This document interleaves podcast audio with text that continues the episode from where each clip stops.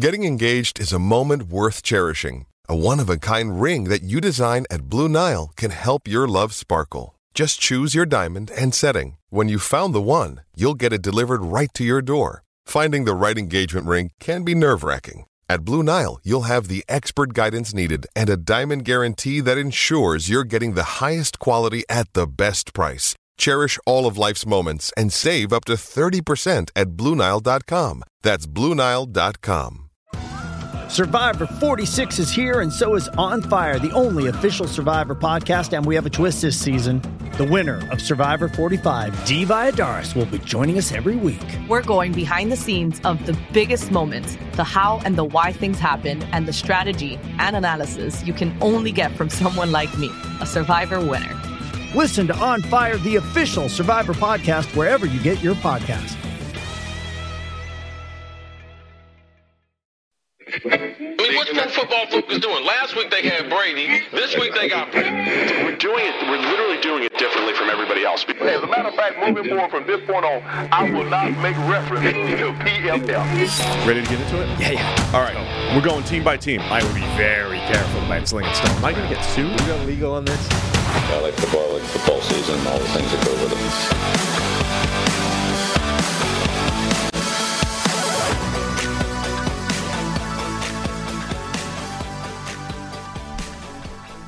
Welcome into the PFF NFL podcast. Steve Palazzolo, Sam Monson. We're live here on YouTube. It is time to preview week eight in the NFL. Thanks for having me back. I mean, yeah. You're always invited back to your own show. Thank you. No matter how much you abandon it. I just skipped yesterday. Yeah. Just skipped it. Had other work to do. Yeah. Yeah. Uh huh.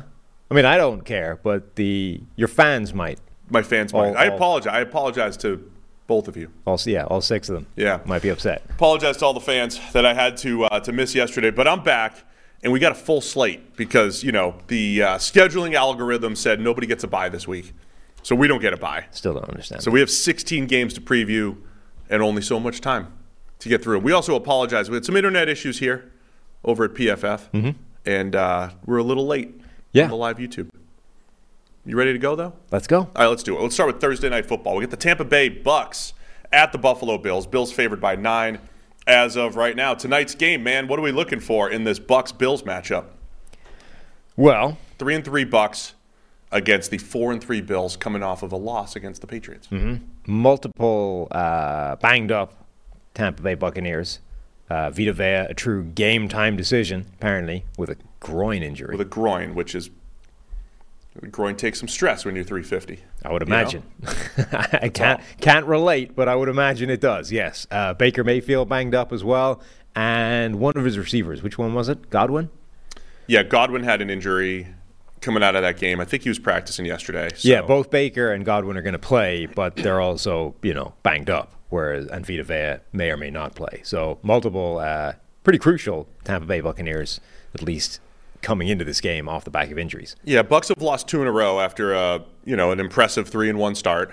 Uh, lost lost to the Lions, lost to the Falcons. Right, they were three and one. Am I getting that right? Um, so the Bucks, you know, th- their their offense too. Right, remember early in the season it was like, hey, Baker Mayfield's kind of balling out on third down, and they're they're scheming some stuff up. They still can't run the ball. Right, last couple years, the offensive line. Uh, the run game in general just has been it's really made the bucks one dimensional as far as having to lean on the pass.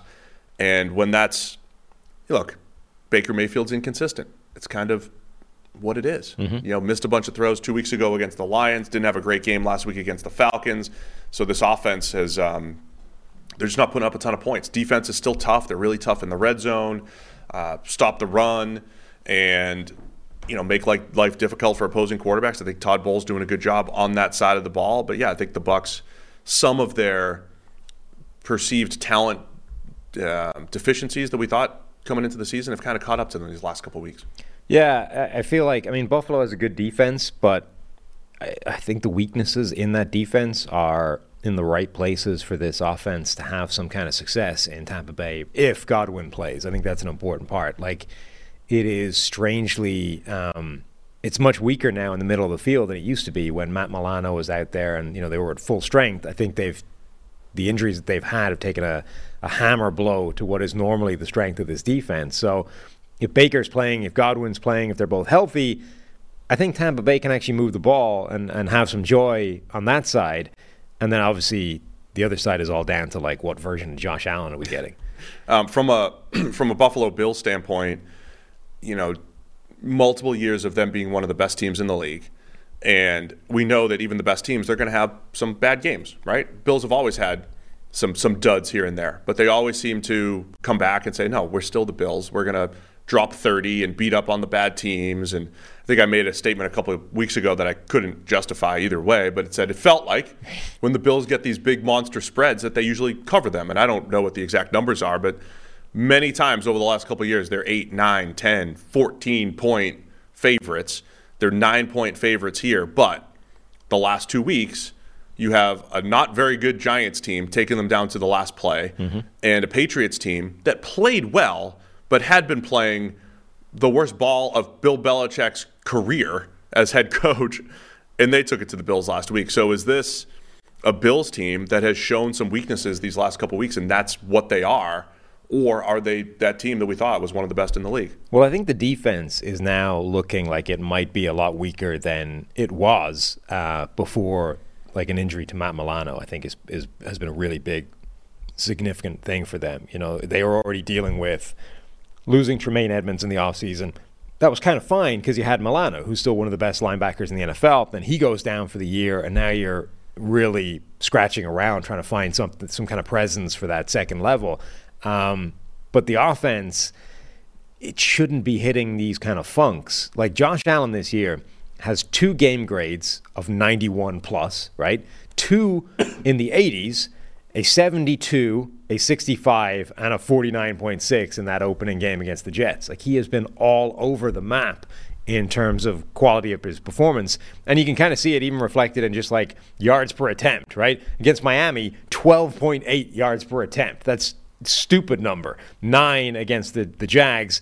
And then it's been down 5.8 against the Jets, 5.6 against the Giants, 6.5 against the uh, the Patriots.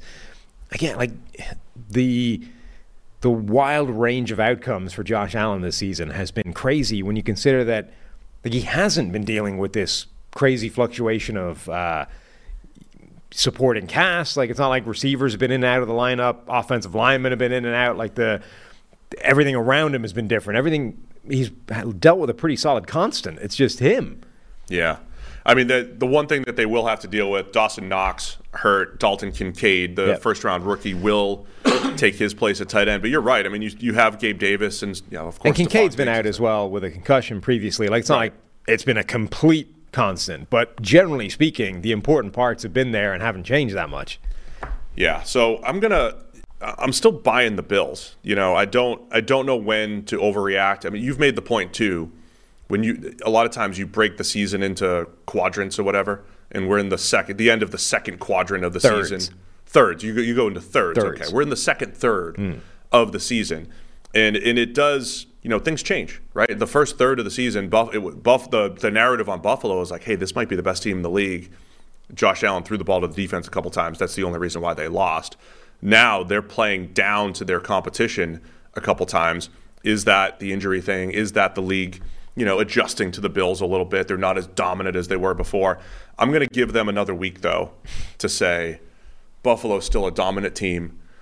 They're angry coming off a couple subpar performances. They're angry. And good, listen, the good Bills team that you described, the Josh Allen averages 12 yards per attempt against Miami, mm-hmm. that's always possible. I'm not saying that's the reason that they win here, but Bucks offense is struggling. Bills still have their playmakers and ability to to cover nine points. So I'll take the the Bills, even though that's a huge number. It is, and look, so against a competitive, like a very competitive Bucks team. All of their games have been pretty close, except the Eagles. They've got three big wins, right? They they beat the Raiders handily, they beat Washington handily, and then the real signature game was that game against Miami, which is really their only truly impressive win of this season, where against a good team they stomped them, won on both sides of the ball, and put up a ton of points. Like everything was good about Buffalo in that game. But outside of that, I mean, they lost to Jacksonville in London. The other two wins were against teams that aren't nearly as impressive. So even though they won as handily, it's it just doesn't resonate the same. And they lost to the Jets, lost to the Patriots, and barely crawled over the line against the Giants. Like we're basically looking at this team who's four and three and saying they have one impressive win. Wow, that's true. It so true. banking on them covering nine at this point just feels rich. I'm going to go for the Bucks. Little 2018 QB class storyline as well. Baker Mayfield number one overall. We were all in on that. Yeah. Josh Allen goes number seven. The IKEA quarterback. The IKEA quarterback. Well, They put it together. they did. They did. They looked at That's those. why the metaphor worked. they looked at those Swedish you can't be instructions wrong. and uh, and took care of it. Have I have I done my uh, IKEA rant on the podcast yet? No, No, we'll think so. save We don't have time for that. In You seem to, You gotta have to not in a not in a game. no, we game, put a, put not when there's in it. 16 games. That's a Wednesday rant. We don't have time for that on a Monday. if I show up on a Wednesday, I don't know. Right. You never know. Well, fall's all about back to school and back to routine checklist, and the most important task on that list, which should be securing your family's financial future, starting with life insurance. Fabric by Gerber Life makes it quick, easy, and affordable to protect your family so you can get back to enjoying life. Fabric was designed by parents for parents to help you get a high quality, surprisingly affordable term life insurance policy in less than 10 minutes. Fabric has flexible policies that fit your family and your budget, like a million dollars in coverage for less than a dollar a day. So get your personalized quote in just minutes and then apply when it's convenient for you. It's all online and on your schedule. You can go from start to covered in less than 10 minutes with no health exam required. So join the thousands of parents who trust Fabric to protect their family. Apply today in just minutes at meetfabric.com slash PFFNFL. That's meetfabric.com slash PFFNFL. M-E-E-T fabric.com slash PFFNFL. Policies issued by Western Southern Life Insurance Company, not available in certain states. Prices subject to underwriting and health questions. All right, Sam, we got the Discord game of the week. How's this? How's the Discord game of the week work? Um, in the Discord, there is a channel that uh, people can pick the games. Essentially, just pick who's going to win this given week, and uh, the votes are tallied all the way through the week.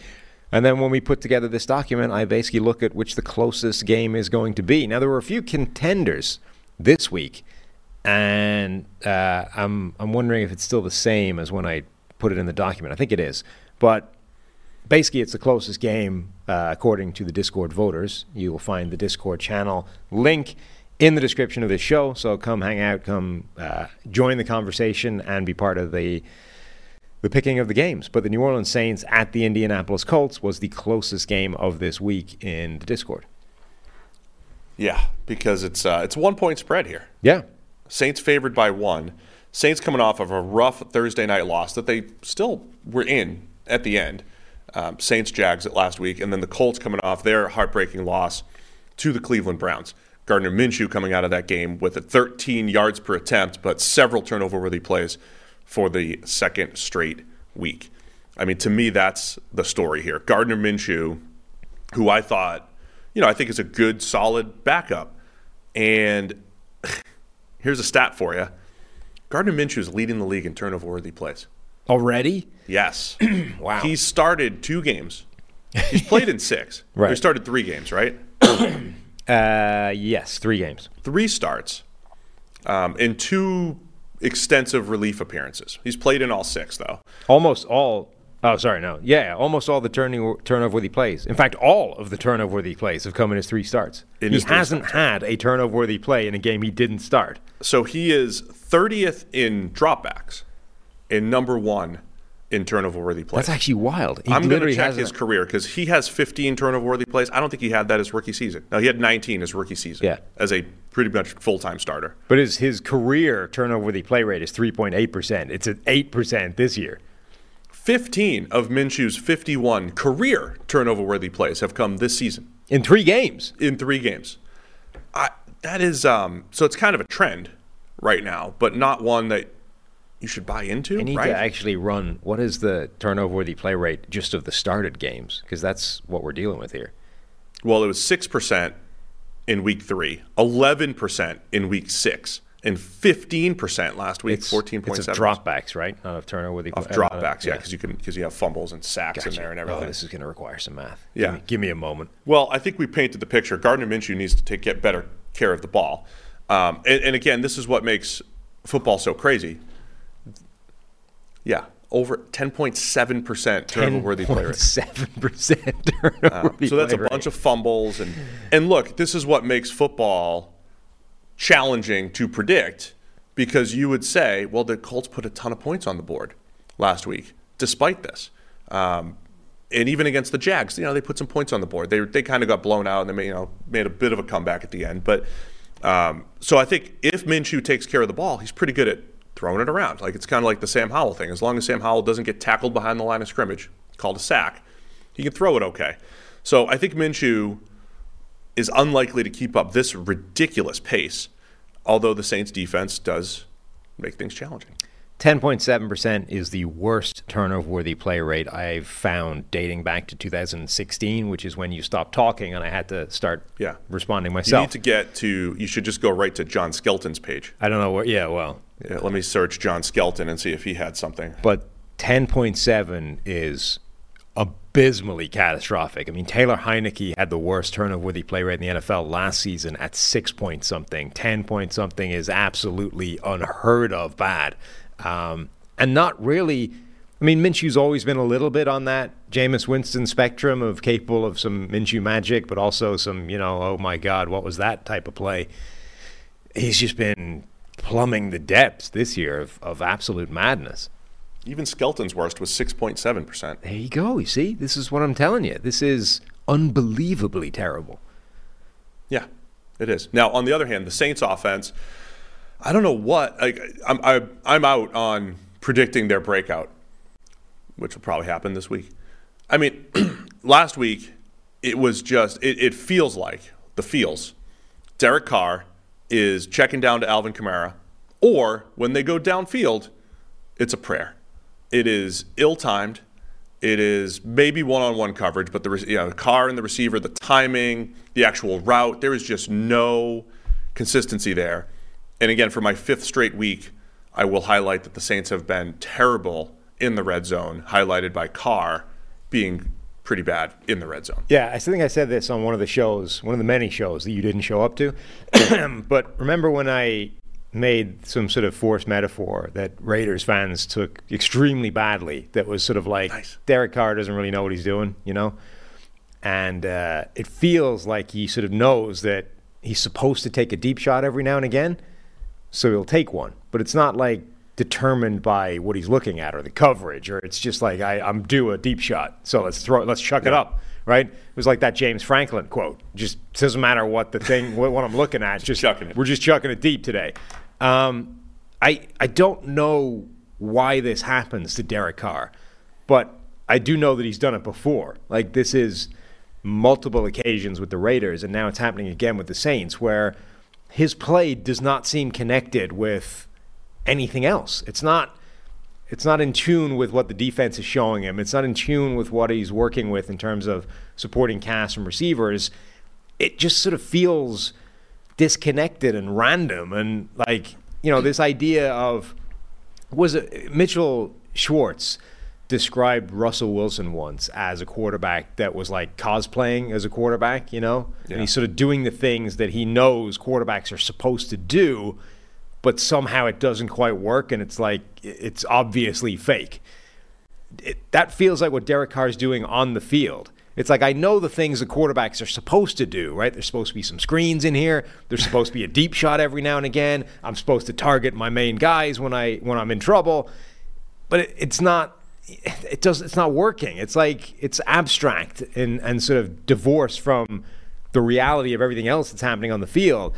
I, I, I don't have an explanation for why it happens, but we seem to get in this loop where Derek Carr ends up back in this spot again, right after playing well or badly, and then we get stuck in this area where, like, it's not terrible. I mean, yeah. you know, Derek Carr's not the worst quarterback in the NFL or anything but it doesn't make sense what he's doing. That's the mid tier quarterback, man. I mean, that's what it really is because after you made that statement, Raiders fans were able to attack you because Carr got better. And, and when they got him speed receiver Henry Ruggs, it was like, oh, the deep shots made more sense for a while. So it feels like Carr's in a slump. Maybe it's a multi year slump. It's a second straight year in a new system. Um, one other stat that kind of highlights what's happening here Alvin Kamara is 21st in the NFL in receptions. 21st he missed the first three games. We're seven weeks into the season. Kamara missed the first three games of the year. Right. He's 21st in receptions, averaging about five and a half yards per catch because of just you know the checkdowns and it's it is a there's a disconnect there with the Saints offense. Um, but there's a lot of potential there. It's just tough to put your finger on where that disconnect is. Very quickly, since you were previously talking, I went through the entire list and I have the previous worst mark for a turnover-worthy play rate over a season. I will guarantee you cannot tell me who it is. Well, So Josh Freeman didn't qualify for that. Correct. And the person who did it, it's on a reasonably small sample size, so Andrew it isn't technically speaking a full Andrew season. Luck, 2015. No, though that is, I think, the second worst.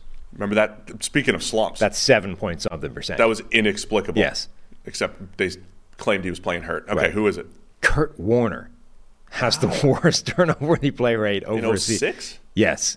16 turnover-worthy plays in 167 dropbacks.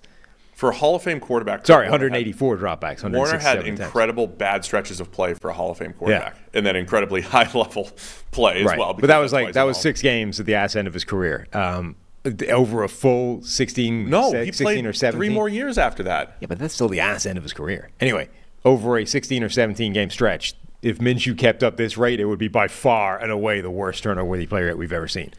All right, man. We got the Saints favored by one in Indianapolis. Where are you going with this one? Yeah, Probably, exactly. That's why it's the the Discord game of the week makes you say, "Ugh." yeah, because yeah, it's, it's difficult to pick. Probably the Saints. I'll take Indy, getting one.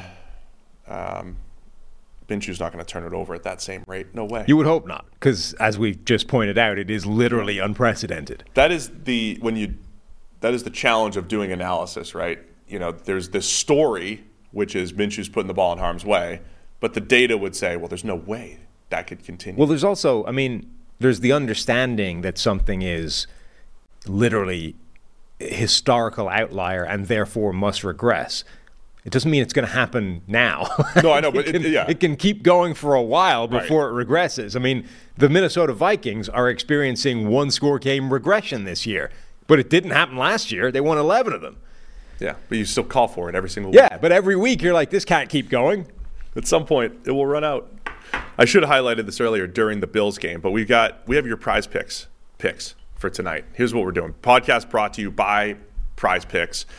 Uh, we have our own PFF lineup for tonight. The PFF Prize Picks lineup for tonight. We got Josh Allen less than a half interception, so that's you know rooting for zero there. Um, we have Josh Allen more than two and a half touchdowns. That's passing plus rushing plus receiving. So, if you have a little James Cook throwback to Josh Allen, that counts. So, oh, uh, more than two and a half for Josh Allen. More than two and a half touchdowns, less than the half interception. That's what we're rooting for tonight in Bucks Bills. Uh, Prize Picks is a skill based, real money daily fantasy sports game. How does it work? You pick two to six players, and if they will go more or less than their Prize Picks projections, you can win up to 25 times your money on any entry. Prize Picks adds a ton of excitement to the sports viewing experience. Watch your progress update in real time. Win up to 25 times your entry amount and cash out your winnings with quick scoring, settling, and withdrawals. At Prize Picks, you're not competing against anyone else. It's just you against the projections. Prize Picks entries can be made in 60 seconds or less. It's that easy. And Prize Picks offers frequent discounts, bonuses, and other exciting offers. You can even pick in game projections after a game is started, which includes halves, quarters, periods, and more. So go to prizepicks.com slash PFFNFL and use code PFFNFL for a first deposit match up to $100. Again, that's prizepicks.com slash PFFNFL. Use code PFFNFL for a first deposit match up to $100. All right, man. The other game of the week, I would say, Cincinnati Bengals at the San Francisco 49ers. A little Super Bowl rematch from 82 and 88. Bengals Niners. I love a, I love an afternoon game in San Francisco. You know, West Coast game. Uh, three and a half is the line. The the Niners are favored as of right now. Just got word yesterday though. Brock Purdy is in concussion protocol, and as Adam Schefter highlights, zero players have been in concussion protocol this season and played. I believe the only player last year In the same week. in the same week. Concussion protocol this week and still played on Sunday. The only player last year who did it was Kenny Pickett. And of course, we know he's one of the all time great healers. so, Of course. um, Brock Purdy might be. Everybody knows this. Um, and, and so when this happens, I don't know. I, I don't know how concussions work that well, other than like, did he just start showing symptoms yesterday on a Tuesday? Yeah. because that's when it started, and you have a lot of steps to go through. So when it starts on a Tuesday, it feels like that's he's pretty much out this week, and we're looking at Sam Darnold. Yeah, I can't believe you didn't throw in the old "It's Joe Montana versus Boomer Esiason" or whoever. The, I know I could have done that. Yeah, Yeah. Montana Boomer. Yeah. Was it Ken Anderson in '82? was it Ken back then? Yeah. He was because he was the ass end. he was NFL MVP one of those years. yeah, the tail, at like the ver- the end of his career. He he had a I think the year Ken you and Anderson. him are buddies. You would know. And we, Ken and I, we did we Did we some work down- together. did some work together a few years ago. Never saw the light of day. No. but we did break down some QBs together. Yeah. Uh, I think Ken Anderson's MVP season, his first game, he went something like one for nine, and then won MVP that year. So you talk about week one overreactions, Right. You know, and then he wins MVP. Um, anyway, Chris can fact check us on all of this stuff if he's still listening.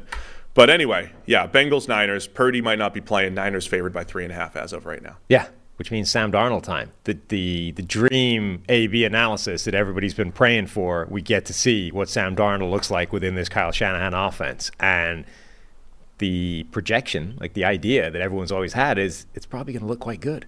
Yeah. For two reasons. Number one, the offense, as we know, is kind of a cheat code, and number two. Darnold for the first three weeks anywhere looks fine. it's after that that the wheels fall off. I have the stats over the last two years using QB record. In in his first three starts of the season, last year it started in week 12. In Darnold's first three starts, he's five and one over the last two years Using QB record. using QB record. I don't know if you listened. The stats matched up. You didn't listen to the shows these week this week when you weren't was on. I was I, wa- I was un- unable to because I was working. but myself and Trev, we have now moved beyond not just QB wins, but wins.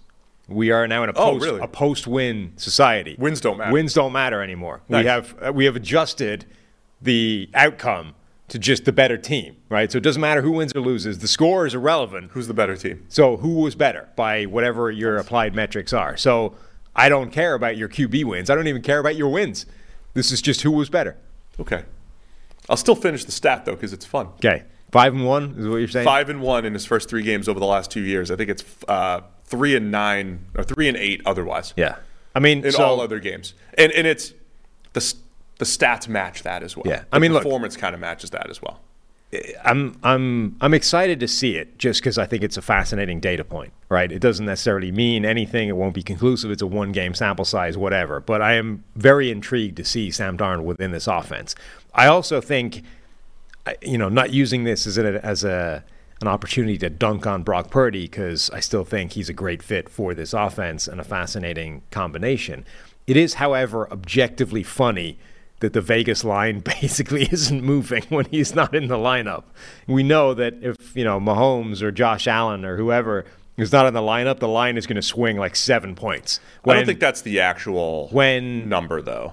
Seven points. I mean, That's that's, what, what- it moved, right? When Aaron Rodgers went down, it moved seven points. I don't think it was that much. I think it was. We have these estimates on PFF.com. We have Mahomes at seven and a half and Josh Allen at six and a half. We I think there was an AB. at two and a half. I think there was an AB move within within Aaron Rodgers like the You last year where we literally watched the line move seven points when The, he the problem with a lot of those, though, is the quality of the backup. The perceived quality of Sure. the backup Yeah. does matter. It's Right. not in a vacuum. Anyway, We our numbers have in a vacuum. Purdy's worth two and a half. yes, the point compared being to like a Mahomes seven and a half. these other guys, you know, the, the elite quarterbacks, Josh Allen, Patrick Mahomes, Aaron Rodgers, the guys that we know are the offense, it's going to move like seven points when they're not playing.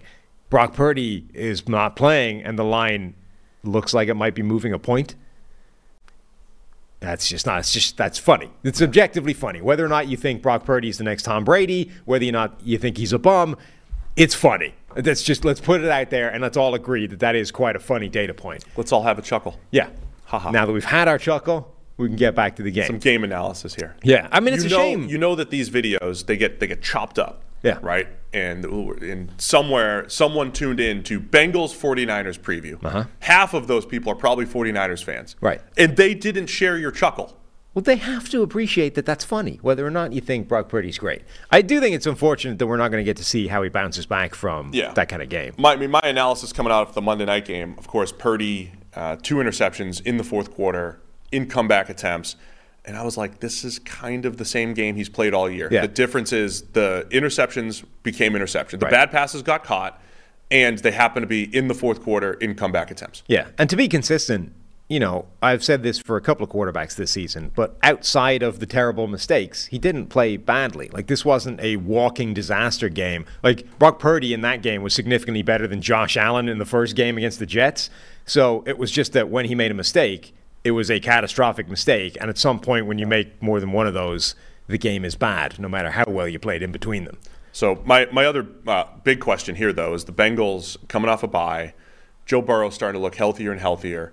I'm still of the mind that this Bengals offense is going to look good and explosive like they did the last couple years.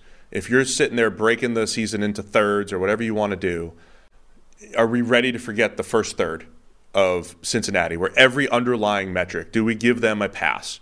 Every underlying metric is like this team can't create explosive plays. They, they can't do anything. And just chalk it up to it's Burrow's calf and you know Tee Higgins doesn't look right and they're feeding Ja'Marr Chase, you know, extra just to do something offensively, and he's special, so he can make it work. Are we going to see the 2021 and 22 Bengals offense that went to the AFC Championship? I feel like it's going to be there at some point, and the question is when. Yeah. Um, and the Niners' defense is coming off of getting absolutely gashed, absolutely gashed by a Justin Jefferson less Minnesota Vikings team. Mm-hmm. Kirk Cousins balled out.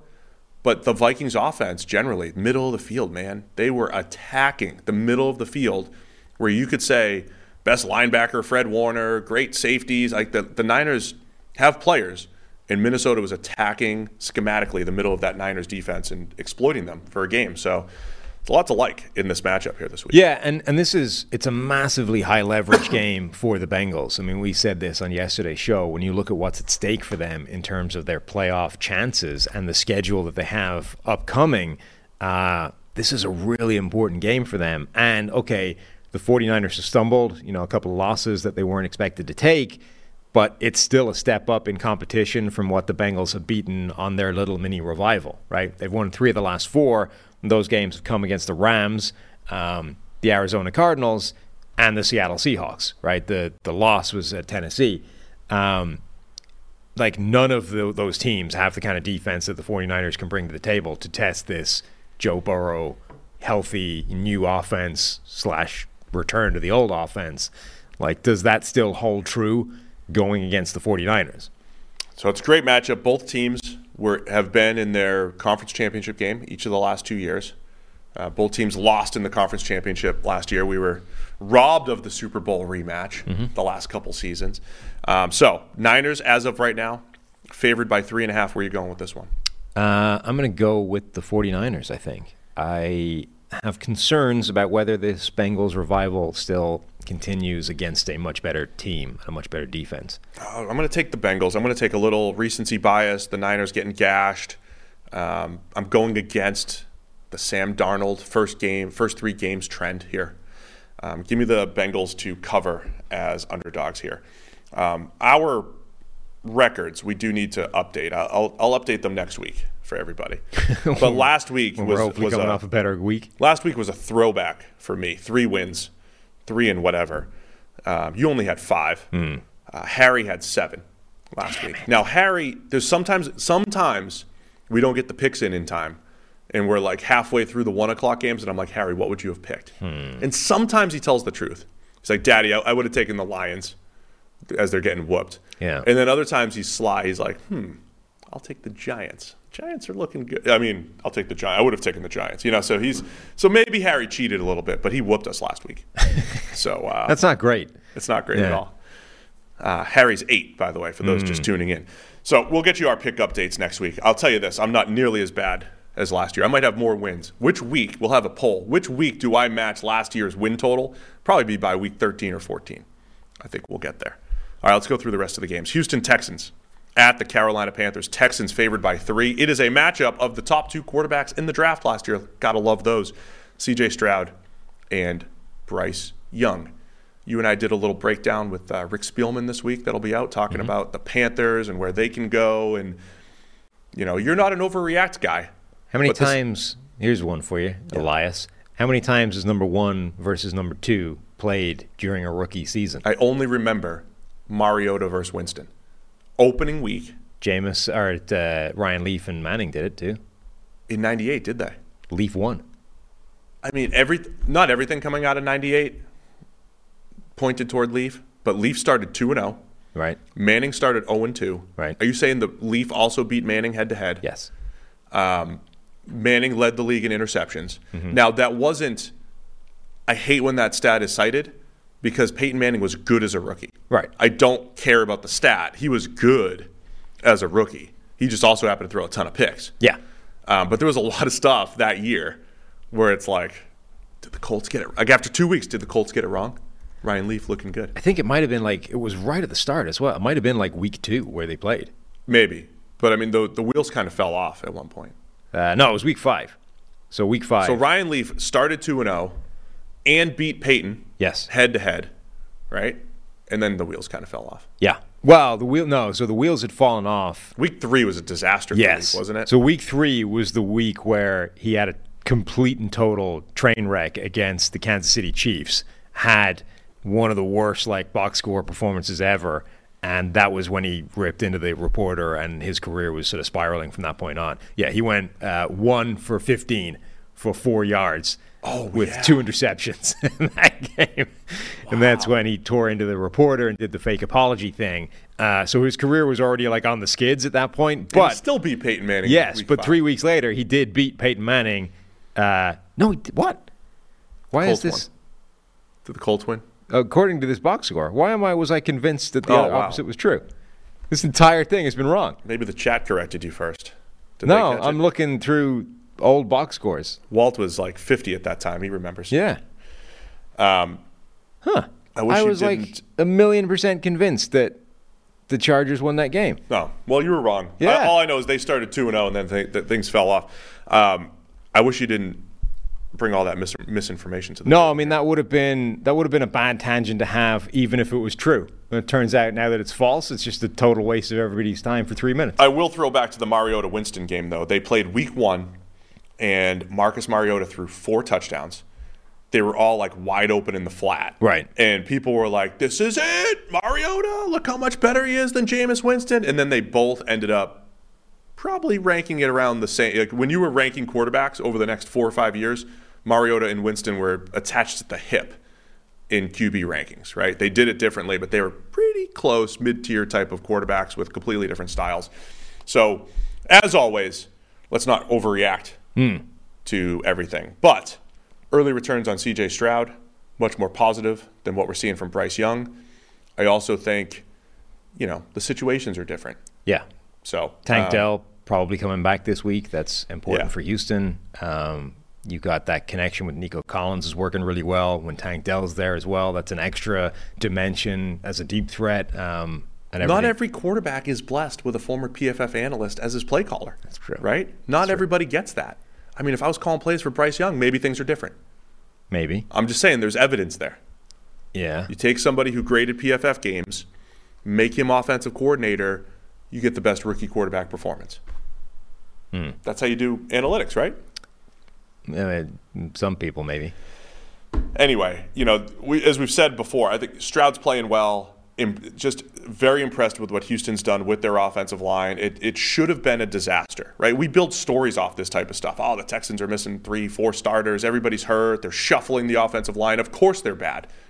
And they've been one of the best pass protecting offensive lines in the league, coinciding with Stroud unlocking Nico Collins and uh, you know Tank Dell coming back, as you said. All of a sudden, the Texans have an intriguing group of playmakers, and uh, it's a fun offense to watch. No, it is. I mean, the Texans look like a pretty good team at this point. They do. Um, they've got a lot of solid performances. Every the offense in particular has been pretty good. Um, the areas that maybe didn't look great on paper look way better when everything else is functioning. Right, the offensive line's been pretty good. Obviously, C.J. Stroud has been good so far, um, and the wide receivers have been pretty good so far. Like Nico Collins looks fantastic. Tank Dell adds something that nobody else in the group brings to the table. And you're even getting like a mini resurgence in play from Robert Woods, who doesn't look completely washed the way he did previously. This is a good offense, um, and they're not. You know, it is running the scheme that is working the best of any scheme in the NFL right now. That Shanahan coaching tree type of system. So, the Texans, I think, are a pretty good-looking team, and Carolina isn't so much. Um, last time we saw Bryce Young, though, Uh, they had talked about kind of playing to his strengths a little bit more. That was back in week six against the Dolphins.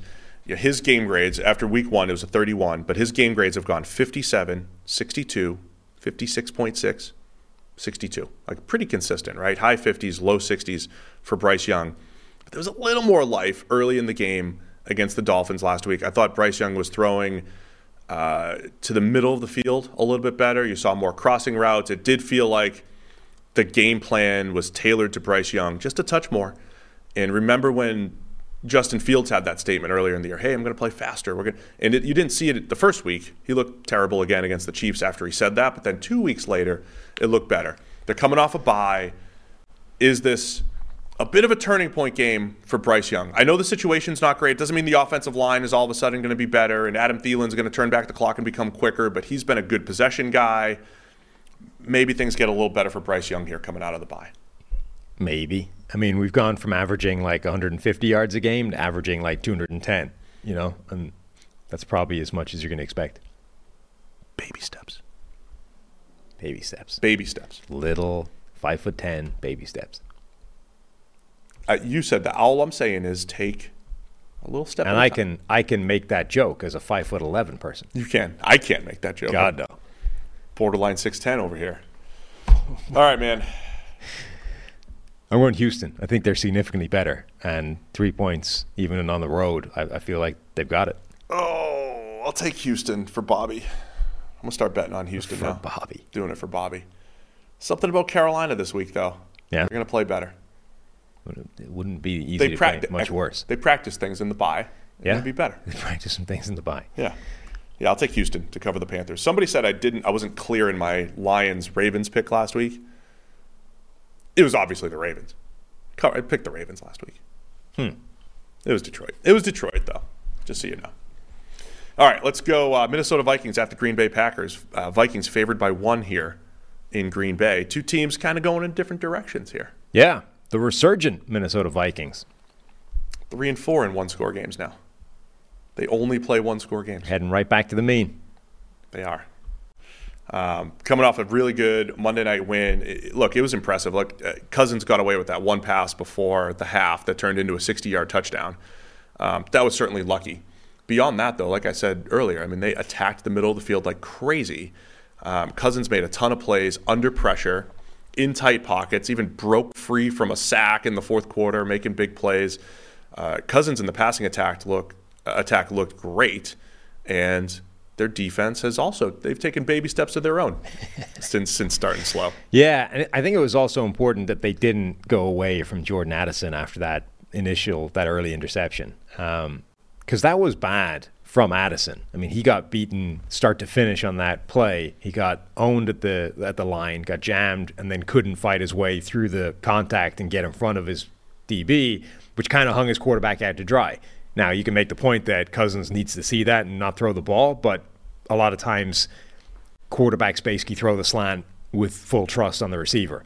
And the worst thing the receiver can do is violate that trust by not at least getting in front of the guy and making sure that it's not dangerous. It's just bad, right? Addison didn't do that. The ball gets picked off. It's like the worst thing he can do on that play. And instead of going, well, I, I can't have trust in Jordan Addison anymore. I got to go. You know, it's time to feed time to feed KJ Osborn. He wouldn't have screwed me. Yeah. He goes back to him and he keeps feeding him, and actually Addison ends up bailing him out and making a huge play for that touchdown. But the important part is like he's clearly the best receiver they have at this point. Like KJ Osborn is limited. He stays in the role that KJ Osborn has. Addison is the guy they need to lean on now within a in a post Justin Jefferson world until he comes back. So I think it was a really important part of that game that they kept going back to Jordan Addison and sort of made sure to lean on effectively their best playmaker. Yeah, I mean that's the type of play when you're scouting. You, know, you write down, oh, can't can't beat press. Right. You know, you can be out physical, and then all of a sudden, you know, again before the half, the ball should have been picked off by the same guy, Charvarius Ward, who's a very physical corner with Yeah. length, and, and Addison wins at the catch point. That was that was impressive because that's not supposed to be Addison's game at all. He is a good route runner, and you know when he does get off press, he's, he can get open. So um, the Vikings having some answers without Justin Jefferson, I think, is is impressive. Um, and then on the other side, you've got uh, Jordan Love. And you know, again, when you're facing the Vikings, you're going to face a lot of blitzes. And you're facing a, you have a Packers offense that just, the same thing we described with the Saints. The offense is just off. You've got the young playmakers. Jordan Love in his first year as a starter. He's not playing great, but you're not getting a lot of help. They're, they're very out of sync. And the one thing you need to be against a blitz heavy team is in sync and on the same page. And you know, there was remember there was plays last year where Christian Watson just didn't know he was the hot receiver, didn't run the right route. And when Aaron when it's with Aaron Rodgers, it's like, well, of course, Watson's wrong. He doesn't trust him, and every, but like you still, it's the same thing no matter who the QB is. As much as I love deep speed and Christian Watson, you got to know when you're the hot receiver and you're just supposed to turn around and catch the ball. Those are the types of things the Packers need to do a better job of offensively. So they're going to be challenged this week by Minnesota. Be interesting to see what game plan the Vikings defense deploys. I mean, we know they're going to blitz, but you know they've run different personnel packages depending on the offense they're facing. Um, going up against Jordan Love, what is that going to look like? The other element is Jordan Love's been pretty good against the blitz this year, um, but where I think this Vikings defense is really difficult to deal with for quarterbacks is it's unusual, and they are showing teams something that they don't see every single week. And I think that's where Brock Purdy ran into trouble, right? Is that the the the real problem with the Shanahan offense is not when it sort of runs out of answers and everybody's covered and the quarterback has got to ad lib and make something happen that isn't there because Brock Purdy's shown he can do that. That's why they're such a great uh, match. The real problem is when you anticipate a rule from the defense and it's different and the defense is just doing something you're not expecting it to, because then suddenly you have throws like Brock Purdy had where he's throwing it to a spot not because he doesn't see a guy, but because he expects that guy to not be there by the time the ball arrives, right? He's anticipating that safety having a different responsibility or role or assignment on that play and putting the ball in the air and they've just got it wrong. They've got the rules for that defense wrong because at the moment nobody knows what the hell the rules for that defense are. It seems to be insane. So Jordan Love is is in a similar situation of a lot of his mistakes are misreading coverages and not necessarily anticipating defenders being in, in, in a certain spot at the right time. That gets exponentially harder going up against the Vikings and their three safety, one middle linebacker type of deployment and trying to figure out where the hell each one of those safeties is going to be in any given play. Yes, that'll be a, a, great matchup to watch. The one other matchup I want to highlight is the Viking. Are you surprised by the Vikings' offensive line grading so well? Number one, run blocking team that includes everybody. Number three, pass blocking team by grade. Um, some of the continuity up front for the Vikings, perhaps paying off here. You got Rashan Gary on the other end, looking at a historic level win rate. So I think that whole matchup, even though Cousins was outstanding under pressure the other day, you got to got to get pressure on him, try to force some mistakes. Darnell Savage has been put on injured reserve for the Packers. I don't know. We're going to see some uh, Anthony Johnson Jr. Maybe had four snaps the other day. Remember the seventh rounder that Chris loved mm-hmm. during draft season. Um, um, so the Packers have uh, have some things to figure out. They're going to need guys like Rashan Gary to continue to play at the level he's played at. Yeah, I mean, Gary's Gary's been as good as any edge rusher in the NFL, albeit on a smaller sample size because they've been easing him back from injury, which probably helps you perform at that kind of level, right? Like I suspect if most elite pass rushers had their workload scaled back by 50%, they would all play slightly better just because you're not wasting energy on, on certain plays where you're not able to have an impact. Unfortunately, we don't get to see Gary versus Darrisaw, which I think would be an amazing one-on-one matchup. Darrisaw is he definitely out? No, no, no. It's not that. It's that oh, just he the plays other the side. other side of the oh, line. Saying, but we are going to get to see Gary Brian versus O'Neill. Brian O'Neill, Yeah. which is you know pretty good matchup in and of itself, but one that I would say does favor Gary a bit. Did you guys uh, on the review show? Did you touch on the T.J. Hockenson injury faking thing? The No, okay, that was a Joe Buck like just misspoke and then corrected it, and some people ran with it. That was stupid. yeah, Did you see all that? I saw that. Yeah, they were they basically accused him of telling him to fake He's like, we injury." just caught Kevin O'Connell. right. You didn't catch anything. I mean, Joe Buck does have a tendency to get quite out of what is it? What's the term? Out of pocket when it comes to describing Vikings games randomly. Like he was True. the guy on the call for Randy Moss mooning the crowd back in 04 that effectively got Moss ran out of Minnesota. It's like okay, you can probably dial it back a little bit there, Joe. I did my best to try to add context. Everybody's like, "What? The Vikings are cheating?" Like, no, the guy that's hurt, they wanted him to, you know, be hurt Yes. and not play hurt. Go down and be hurt so that they can get a substitution on rather than having to rush it. All right, where are you going with this one? It's Minnesota favored by one in Green Bay. Yeah. Um, if I, I'm going to go with the Vikings, I think they're in better shape right now, and the Vikings are in sort of the opposite w- direction. Like Cincinnati kind of need a win because if they don't get one, their schedule is brutal for a while, and wins might be hard to come by. If the Vikings can get a win here, their schedule is is like a cakewalk for a while. They could actually propel themselves right back into playoff contention quickly. Yeah, I told you I was I was higher on Minnesota coming into the season than I thought I would be, and then you know they start 0 3, and it's like, well, feel like an idiot. but here they are, and look, uh, Kirk Cousins deserves credit. Multiple, it, it, he's continuing to produce, despite when he has offensive line issues, he still produces. When he has Justin Jefferson out, he's still producing. So, give Kirk. Everybody's saying his flowers now. I don't like that. I- give this guy his flag. Everybody says this now. Every like, just give him credit. I was thinking this morning on the way in, listening to a podcast that used that term, and they didn't even they used it in a slightly different way than people normally use it, but it, it sort of hit home how quickly that term has just hit the vernacular and been Yeah. adopted as It's like thing. the last two months, right. Basically, It's like we all just in the space of a few weeks decided that that was a great uh, idiom to use in the English language, and now we're all run, running with it. even the NFL bots are using it, and they don't even have opinions. They just report on stuff. They're still using it. I'm kind of with you. I, I kind of hate it. I'm over it. give Kirk Cousins credit. It's not even that I'm over Credit. it. I just don't like it as a as an idiom. I just You used it once. You've retired know, it though. You're done. You're out. I I Never used it. I caved to peer pressure, and I was like, everyone's using this. I should jump on the bandwagon. But you're out. And now I'm like, it's I'm just out. a crappy term. I Yeah. don't like it. I expect all of our listeners to also be out. Anti-flower brigade over here. Yeah. here. So uh, I'll take Minnesota as well to cover the one. Nice. Yeah. Is that what we're looking at here? All right, let's go. Uh, Minnesota. Uh, no, I just did Minnesota. You did. Miami Dolphins hosting the New England Patriots in a rematch of Week Two. Dolphins are favored by nine and a half. Dolphins coming off their Sunday night loss to the Philadelphia Eagles, and of course the Patriots coming off their second win of the season against the Buffalo Bills. The man in Vegas, though, still thinks Miami's a much better team. Yeah. Apparently, there's a few games this week where the man in Vegas evidently is not moved by the previous week's games.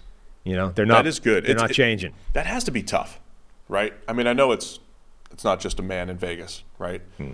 But not like the humans. Humans have to. You know, we got emotions and all that stuff. Like, what did we just see? Or even, I mean, the statistical models, like whatever the math is getting plugged into this. I mean, you would imagine that one giant, uh, sort of earth shattering performance relative to the previous baseline would actually move things quite significantly. But apparently they're, power, they're We know- robust enough to not be swayed by one game. We know from a modeling standpoint, recent. It's not recency bias, but the most recent thing you saw should be weighed higher. Right. The question is always how much. And you know, if if this was week two again, and we only had one game of data, and the Patriots were one and zero, beating the Bills, and the Dolphins were zero and one, losing to the Eagles, how would that? You know, the line Right. would be three, right? It would be completely different. But we have way more information here. We also have New England was at home last week. Miami was on the road, outdoors, in an almost northeast city in Philadelphia. The mildly offensive fall Philadelphia weather. Yes. Completely We know that that stuff has the Dolphins factor. juggernaut. So Miami, you know, they average like 900 points a game at home against New England. Even the best New England Patriots teams always struggled in Miami. Plus Miami, what's to a 5 and 0 against Bill Belichick? The you know, Patriots can't beat the Dolphins. Hmm. But we said the same thing last week. Patriots can't beat Josh Allen and the Bills unless they're 60 mile an hour wins. So, all that to say, did the Patriots turn a corner? They played like the team we kind of thought they'd be this year, more competitive. Yeah, I mean, like the big thing from that game, I think from a Patriots perspective, okay, they slowed down Buffalo to a pretty decent degree, but honestly, it was like Mac Jones just didn't melt down for the first time in a few weeks. Like this was the Mac Jones that we were supposed to get, right? Which is, you know, generally reasonably good. Not amazing, but like just didn't implode. I mean, The offensive line was back intact. It was the Yes, best pass blocking game. that's probably a pretty significant factor. Yes. Um, and and now Miami's really banged up. Tyreek Hill just showed up on the injury report with a hip injury. Um, did he come out the other day? I mean, every time he runs, like it feels like, uh oh, he runs so fast. Is keeps everything getting fall apart? IVs the, like during the game, so Yeah. like that doesn't feel like a sustainable practice. To just you know, But a hip injury for Tyreek Hill, um, so he's officially questionable. Jalen Waddle been dealing with a back injury. It sounds like he's going to go. Um, and then Jevon Holland at safety in concussion protocol. Remember, he collided with David Long Hmm. on crossing routes. They ran a mesh concept, and the two Dolphins ran into each other. Holland comes out of that with the concussion. So we have some injuries. and he was another one I think that reported it. Like it didn't come, it didn't resurface until I think Monday was when he went into the protocol, rather Yeah. than you know he he came back into the game, right? Yep. Um, now New England's dealt with a ton of injuries throughout their season as well. They have like ten players listed as questionable. I have no idea how to unpack that whole thing. Um, but the other, you know, the, the other part of this was back in week two.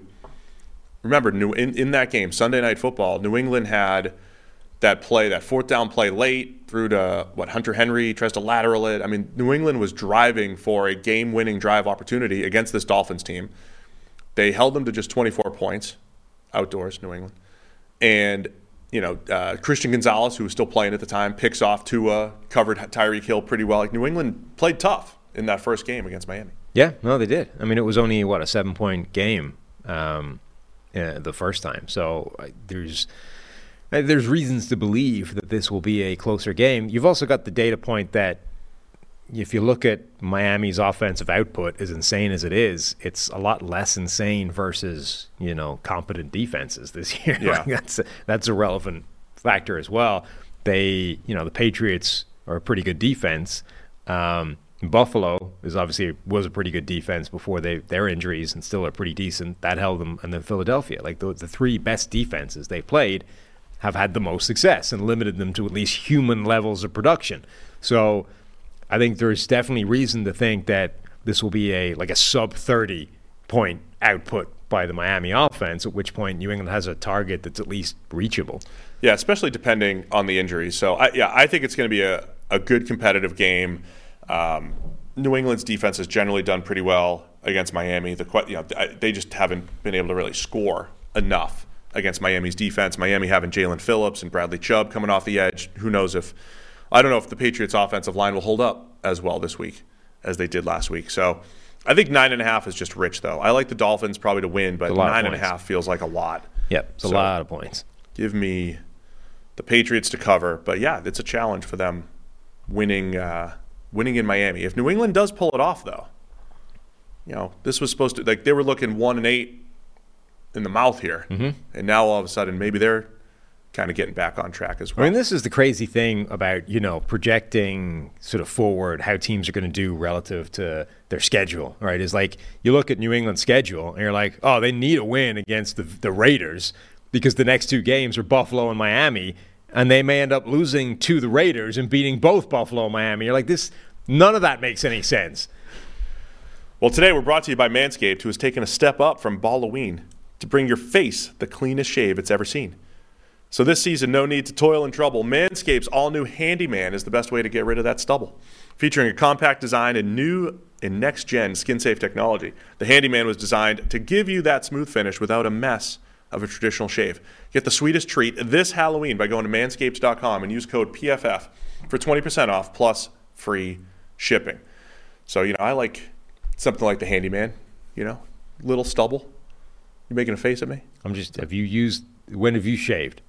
I once a week I shave. That's all I need because I like the stubble look, and the handyman is perfect for that. Okay. The uh, the beard trimmer probably do the, do a number on that as well. We'll Just talk about that. the whole face over with the beard trimmer. We'll talk about that in a minute. It may be spooky season, but you don't want to scare people with a scraggly beard, but give them something to look at with Manscaped's handyman.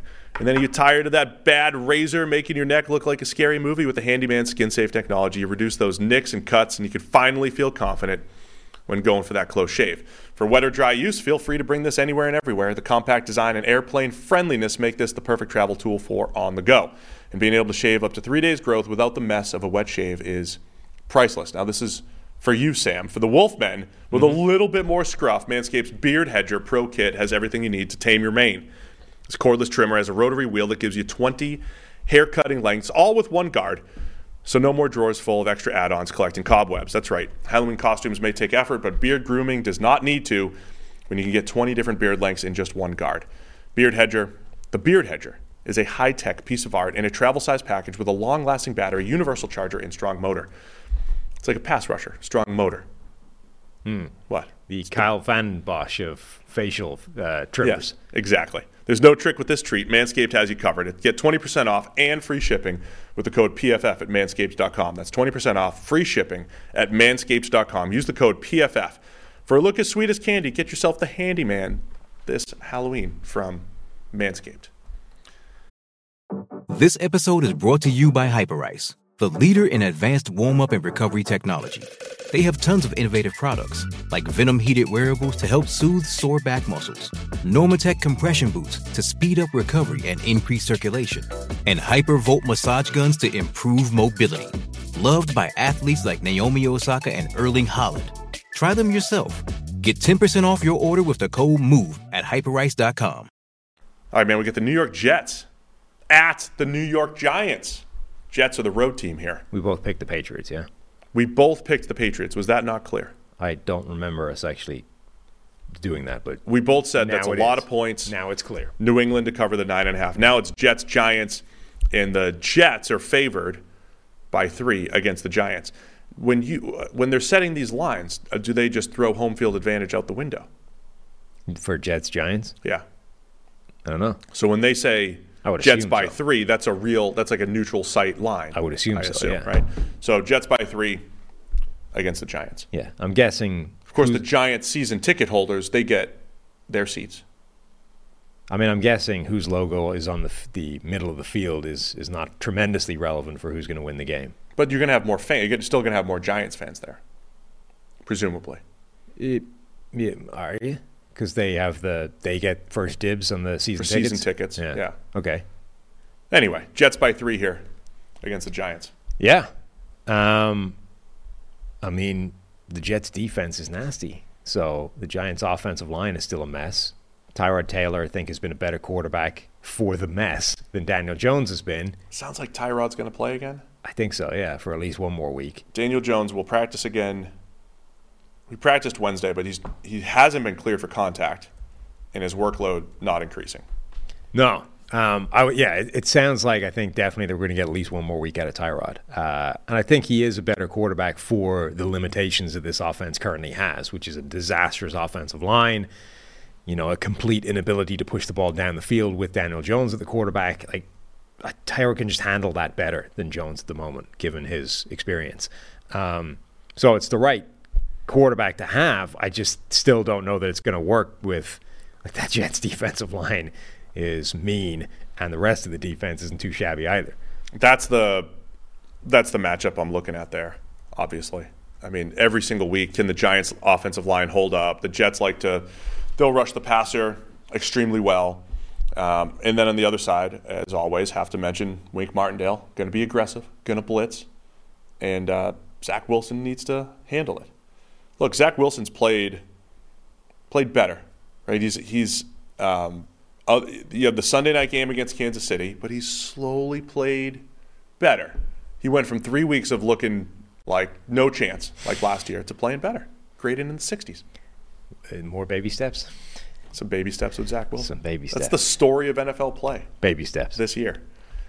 Um, and then keep an eye on Dexter Lawrence, the game wrecker. You know, like the the Giants defense playing as well as they did last year and winning all those games, and how well Dexter Lawrence played at nose tackle made me. You know, sometimes that happens. It makes you rethink everything. Like, do I need a game wrecking nose tackle like a Dexter Lawrence, who Well, are I mean- so tough to find? Yeah, I was going to say, where are you getting? they're tough to find, but but it made me really think like, would you rather that than a game wrecking three technique or whatever? Like, that's how good Dexter Lawrence is. And then you know, early this year, it didn't always show up, but there are certain games like the playoff game last year against Minnesota, like last week against Washington, there were certain games where when you collapse the pocket right in front of the quarterback, right over the center, with Connor McGovern trying to block him, like that can ruin, you know, eight to ten plays a game. That is significant. That's what the Jets have to deal with this week with Dexter Lawrence. I mean, it is probably worth taking a beat and pointing out that not just Dexter Lawrence is great. I mean, that's fairly self evident, but what he's doing, given where they play him, is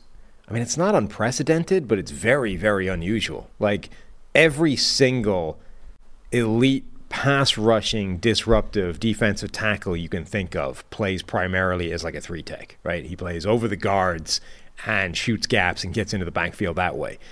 Lawrence doesn't. Lawrence spends most of his time lined up as a nose tackle over the center. And those guys, generally speaking, do not disrupt the quarterback that much. And when you start thinking about, you know, go back in, over the last 10, 15 years, how many of those players can you think of that were real pass rushing presences? There were a couple of years where Kenny Clark did that really well, and then he fell off as like a run defender, and they've kind of kicked him out to a three tech type of alignment anyway.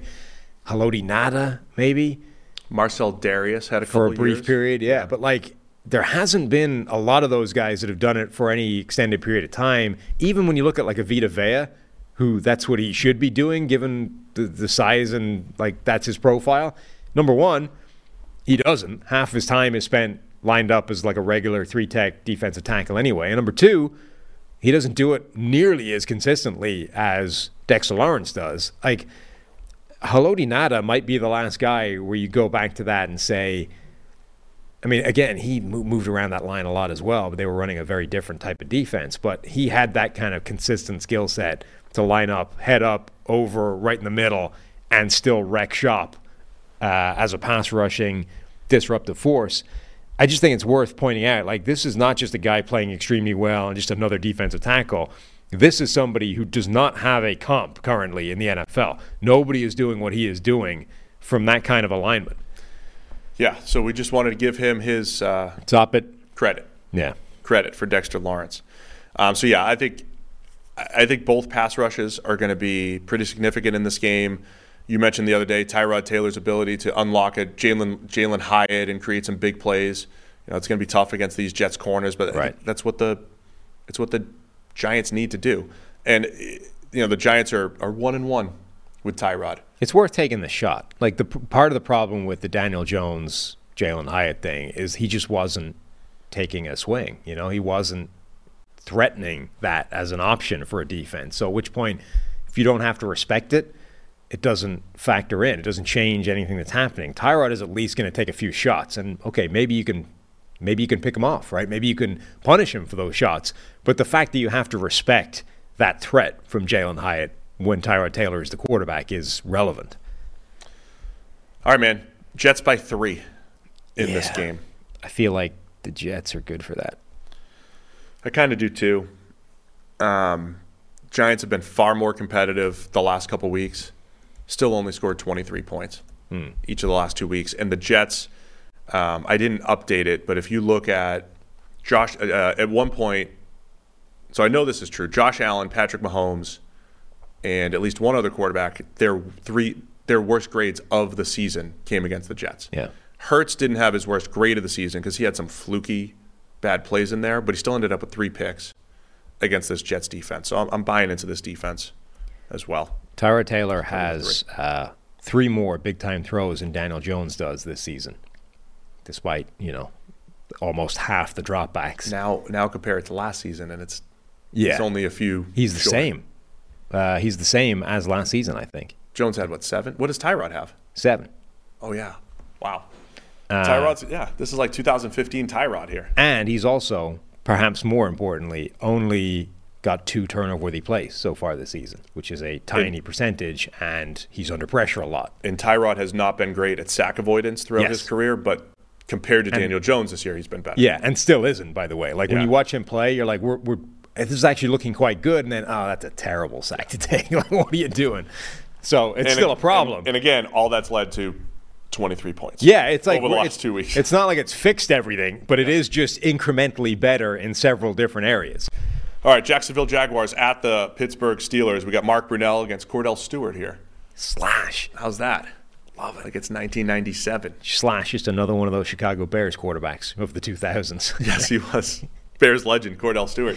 Uh, Jaguars favored by two and a half against the four and two Steelers. Maybe a, pl- a playoff preview here, Sam. Hmm. Five and two Jags against the four and two Steelers. Could well be. Um, so one of the things that Pittsburgh did last week, in particular, um, you know, we've been saying this whole thing this all season, right? It's like the, the offense stinks, the scheme stinks, but every now and again you're just going to get the ball to George Pickens and he'll make a play because he's George Pickens. Yes. So one of the differences is they've started kind of giving him the ball on more. They're not just doing it on the sideline, right? It's not just like here's a go, here's a back shoulder, here's a comeback. They've actually started hitting him over the middle, which is that area that that offense doesn't target ever. Um, and suddenly, that's where you get all these yak plays from George Pickens. Like he is, he is capable of making plays after the catch and g- generating some separation when you give him another place to turn. Right. Part of the reason George Pickens doesn't tend to separate that much on the outside is because teams know facing this offense, he's not going to break inside. So you're only defending like three routes. So it's a hell of a lot easier to shut down separation when you don't have to factor in what if he turns inside and I'm screwed. You just that's that's off the table. I don't need to factor that in. So I'm only defending like a screen, a go, and a comeback, and that's it. So and, and his run blocking. Yes. You never know he's just gonna just pop you, pop you in the face. Yeah. yeah. But now they're actually running him on in breaking routes, which I think number one gives you the possibility of catch and run opportunities and big plays that way. But number two, I think also helps him with the other stuff because now as a corner, you have to factor in what if this is an in breaking route, not just an out breaking route. No, I like it. I mean that, and that's and that's part of the reason why Pickens looks a little faster, and because you know he's at, yeah. There's a lot of talk this week about Yak and Yak against expectation, and you know ESPN's metrics and everything. Yak X. Yeah, there you go, or X Yak. X Yak. X Yak. Well, that's expected Yak. That's not Yak. When like when you're catching back shoulders, the Yak expectation zero, right? Pretty much, or Right. one, right? You're just you're there. That's not a run after the catch opportunity, and that's a lot of. Uh, that's been a lot of Pickens' game. Or if you're just catching jump balls or whatever, you're not expected to pr- pick up anything after the fact. But when you're playing in space, you're playing with two-way goes. You have more opportunities, and uh, Pickens has looked good in those situations. I think all that said, I mean Pittsburgh should lean into that a little bit more, as much as possible. Jags are fat. They're, they're, so interesting difference here using PFF grades, all part of your PFF Plus package. The Jags have the number one coverage grade in the NFL right now. Did you know that? Number one. But they're only 29th in pass rush grade, pass rush grade. So coverage is good, pass rush low. Steelers are the opposite. One of the best pass rushing grades, one of the lowest coverage grades. So it's a kind of a good it's a good balance here. Why are why are the Jags the way they are? It's Josh Allen and just not enough other consistency there. But they've done a really nice job, um, other than the Texans game in particular. The Jags have done a really nice job of limiting pretty good offenses, whether it was Buffalo, Kansas City, making life different. They contested every pass seemingly against the Saints. So as much as I was trashing the Saints offense, how much of that's the Jags defense just making life difficult? And then the Steelers um, rushed the passer pretty well with with T.J. Watt, with Alex Highsmith, and um, uh, Benton from the middle as a rookie, disruptive interior pass rusher. But coverage unit for Pittsburgh's kind of been hit or miss. Mhm. So there will be plays.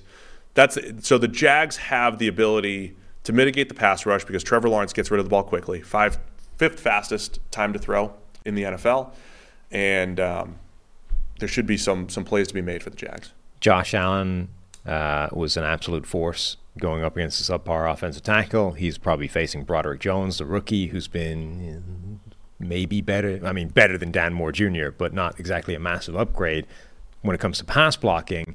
Uh, is that, like where is that in the the kind of the the meridian line of whether Josh Allen's going to have a monster day or not? Um, and on top of that, well, on the other side, T.J. Watt against Anton Harrison. Is that right? Yeah, Still there, the rookie. Who's got the who's tied for the lowest number of total pressures allowed by a rookie tackle this season. Him and Dawand Jones. Yeah, still has a 56 grade overall though, and that's part of uh, Lawrence getting rid of the ball quickly, helping that offensive line. So some nice matchups in the trenches here. Um, at some point, though, the underlying metrics for Pittsburgh have to catch up to them, right? Just the un- just the baseline of Yeah, although the if- pass game's not great. Yeah. the defense still isn't even that great, Right. on paper. But if the if that element of hey, we've discovered this cheat code, we can actually throw the ball into the middle of the field. You know, this area inside the numbers, between the hash marks, even. That's it's a whole area of the field. There's there's generally not that many players there. We can throw it right in there, and our fast receiver, who's their best playmaker, can actually catch the ball and then add even more yards to the play. This is like mind blowing, right? If that is like an epiphany they've had, it kind of changes what the offense can do. if, however, it was just one random ass week where this happened a few times, No, they've done it throughout the season here. but that's that's the that was the biggest flaw in this offense was like an insane reluctance to target the middle of the field, to the detriment of everything else that was happening. All right, two and a half, man. Can the Jags cover this on the road? Yes. Yeah, I'll take I'll take Jacksonville. It's just crazy to me. Like we might be looking at the Steelers being five and two. I don't think they're. I mean, they were the worst eleven and zero team in history a couple of years ago, or you know they'll be. Uh, the underlying metrics for them being a five and two team probably won't look good, but they've they've got this knack for closing. But I'll take the Jags to, to cover this I need to read you a tweet. Right now. Yeah, we don't need to spend time doing talking about it, but I, I feel like it's necessary to just get your head around this story for a second. Uh, report: The Panthers are working out former Giants linebacker Blake Martinez, per Tom Pelissero. Martinez briefly retired from the NFL to pursue trading Pokemon cards, but was permanently banned from doing so after he was accused of scamming people. It looks like he's making an NFL comeback. So he kind of quit linebacking because it turned out he had this very lucrative Pokemon trading company, which I imagine business is tough when you've been permanently banned from that business. So now, what do you do when that's happened? Well, you guess I got to go back to linebacking again. Wow. Now we can continue. No, that was worth it. Yeah, That was, that was absolutely worth it. All right, Philadelphia Eagles at the Washington Commanders. Eagles favored by six and a half here against Washington. Remember, these teams just played a few weeks ago, went to overtime in Philadelphia. So, yeah, figure out the Commanders. Figure out the Commanders. No, I don't. I don't think I can. And the Commanders coming off a game, you know, if you talk about recency bias, the Eagles just shut down one of the best offenses of all time, the Miami Dolphins, on Sunday Night Football at home. Washington, in a road game, scored merely seven against a eh, Giants defense. Yeah. Six and a half is the spread here, Uh-huh. but it's in Washington. Sam Howell in that game, three big time throws, three turnover worthy plays, and six sacks. it's like the most Sam Howell game ever. Nicholas Morrow. I mean, it wasn't what you expected from the Eagles too, who you know tend to rely on their four-man rush. They had Nicholas Morrow, linebacker. With Oh, I was talking sacks. with the, the Giants game. Oh, in the Giants game, yeah. yeah. Um, but in that first game, Howell was good. Yeah. I mean, they, they had a fir- uh, first quarter drive that went about eight minutes, Mm-hmm. and Howell was picking them apart. Uh, he had fourth quarter comeback drive, and you know a lot of questions about whether Ron Rivera should have gone for two. Probably should have, in hindsight, of course. But even with foresight, as an underdog, um, Howell made a lot of big plays in that game. And um, look, I know there's there's battles in Washington about whose fault it is and the sack totals, and we're not going to get into Sam Howell's sack totals for the sixth straight week, but it's an issue. He's a young quarterback who's shown a lot of promise, but yeah, he has to work better within the pocket. I did think last week was you know, a lot of the sacks were on the offensive line. Sometimes they didn't have answers, but it is it's going to be a challenge again against a really good Eagles defense um, to avoid those negative plays if you're Washington. Mm-hmm. Yeah, I mean, uh, sort of lost in the whole conversation and nuance about Sam Howell and the Washington offensive line is like it's not a good group. It's fine and it's better than it looks because Sam Howell takes a gazillion sacks, but it's still like when you run up against the Eagles off or defensive line, it's probably going to lose. You know, that it's at that kind of level. Yeah, so I think that's a that's a fair assessment. The uh, last time around too, you had Emmanuel Forbes getting getting crushed by AJ Brown. Forbes has since been benched. Um, Commanders' defense been a little bit better since that point. Um, I guess the Eagles question, the stuff we were saying about the Bills, where the Bills should be one of the better teams and they're kind of sleepwalking through some games and a couple losses creep up. That's what the Eagles felt like for a while this year, like kind of sleepwalking, but they're winning, they're winning, and then they lose one to the Jets, but they played probably their best all around game against the Dolphins last week. Was that a turning point for the Eagles to start playing a little more consistent like they did last year? When they looked like the best, they, for most of the season, they looked like the best all-around team in the NFL last year. Yeah, you've also got Jalen Hurts, you know, banged up, dealing with injury, and as you said, it sort of feels like he's been dealing with that or dealing with injury all through the season, even if they've been different injuries. Um, that might be a factor. You know, I, it does they don't tend to restrict him when he's injured. Like it's not like they change the game plan when he's yeah. in there carrying something. They're just like, well, he's playing, so he can still do what he does, and that's that's a physically demanding style of play. They're gonna make him throw his shoulder into defensive linemen, whether it's the tush push, double cheek push thing, or whether it's just running in the open field. Like they're gonna expect him to lower his shoulder and truck a DB every now and again, even if he's got an injured shoulder. So it's it's interesting because it doesn't seem to change how they play him, but it does mean he's probably not going to play as well as he normally does if he's injured. Um, one other thing to keep an eye on here: there were reports this week that teams had been calling Washington about Montez Sweat, the mm-hmm. edge defender. There was trade rumors around Chase Young, but I don't know if there was tangible, you know, calls. Chase Young's playing really well. Uh, one of the league leaders in pressures. Uh, great game last week against the Giants. So Chase Young playing well.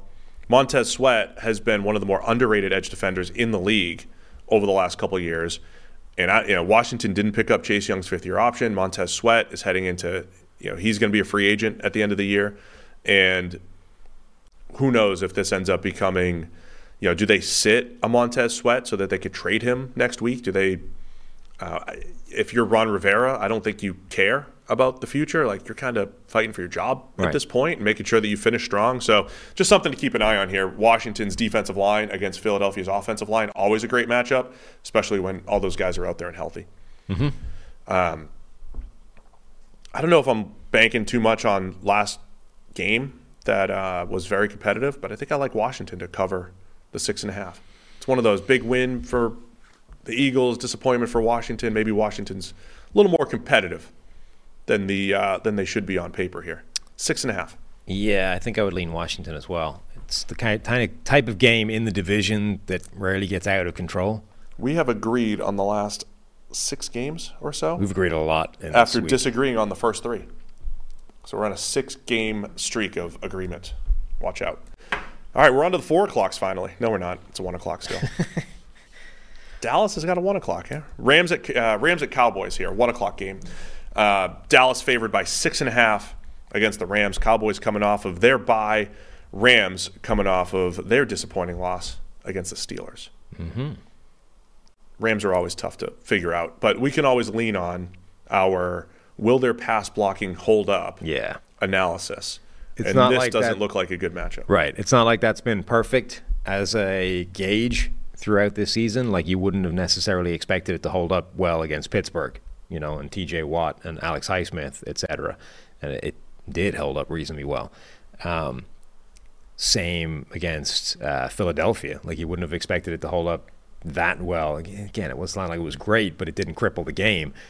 Dallas, however, I think is still probably the the toughest pass rush in the NFL. They don't have anybody that can ma- that can block Micah Parsons. Dallas has more than that. It does feel like this should be the kind of pass rush that wrecks their game. Uh, remember the Cowboys. Last time we saw them was Monday Night Football against the Chargers. You know that was you know Dak's best game. He was making a lot of plays outside of structure in that game. We saw the best probably from Brandin Cooks there. I mean, to me, I, I think the the gauge for Dallas is not are they good. It's how good are they. Uh, they they beat up on bad teams. Can they compete with the best? I mean, it's amazing how quickly things change. Like the last win that the 49ers had was that 42 to 10 game against the Cowboys. The Niners have lost their last two, right? And now people are questioning them. But just two weeks ago, it's like, well, the Cowboys just got whooped by the best team in the NFC. Like things change a lot. Um, so the same thing can happen with Dallas. They are capable of playing with the best teams, despite what we've seen against San Francisco. So, um, got to take care of business against the Rams. Then they're playing the Eagles next week. Yeah. By the way, the Eagles' schedule, just to go back to the Washington game for a minute, the Eagles' schedule after this is really tough because they got they have something like Dallas, Kansas City, Buffalo, and um, the Niners and Dallas in like a five week stretch again. So, you know, are the you know Cowboys going to look ahead to the Eagles game? They got to take care of business against the Rams, and I think they should. Yeah, I mean, the game plan against the Rams should be reasonably simple. Like their pass rush should dominate. They've got to find a way of, of shutting down Cooper Kupp and Puka Nacua. The pass rush should help with that, um, and then just not get like Matthew Stafford's had a ton of insane throws. Having said that, they haven't tended to put that many points on the board. So then it goes back to can you avoid Aaron Donald wrecking the game for you on the other side? And with their offensive line, the answer is probably. Rams just cut former Cowboys kicker Brett Maher. Maher. Mm-hmm. Maher. I never say his name right. I think are they bringing in Mason Crosby officially? It's the extent of my. That's the extent of my special teams. The uh, the Dallas interior on the offensive line. So now they're actually getting healthy. Tyler Smith has given up two pressures all season. I know. Uh, Zack Martin has given up nine pressures all season. That's a good offensive line. It's a good interior, and Aaron Donald, you know, is I don't know if he's going to have that much success against them. Yeah, and every time Aaron Donald faces Quenton Nelson or uh, Zack Martin, you got to highlight that as like here's here's some elite players going up against each other. So that's awesome. You know, awesome matchup to watch there. Um, the other thing is DaRon, uh, DaRon Bland, got to move him around a little bit. He's had to play on the outside more with the injuries for Dallas. But if he kicks inside or Jourdan Lewis kicking inside, you're to – that's your matchup with Cooper Kupp, Puka Nacua moving around a lot. Just keep an eye on that matchup as well. Stephon Gilmore, DaRon Bland, Jourdan Lewis against those those Rams receivers. Should be good. Um, I'm going to be giving a little more information on this. I can't remember how much I've told, but um, at the combine last year, we were presenting to NFL teams a new game athleticism score. So, a score based off of movement skills within a game, based off of player tracking. And the number one receiver at the time, we've tweaked the model since then, so he's not maybe number one, but the number one receiver coming out last year in game athleticism, do you know who it was? I do, because you, you told me before. Of course. I'm bringing it up again. Yeah. Puka Nacua. So it looks like, look at that. We unlocked Puka Nacua with that. Um, but yeah, he was a 98, 99th percentile in game athlete. And when you watched, obviously he's been great, but even like last week, he looks even faster. Last week, he was looking good when they got him in space. So Still wouldn't, I mean, you wouldn't intuitively say watching his tape that like athleticism wouldn't be the first thing that leaps out at you if you're watching Puka Nacua no. tape.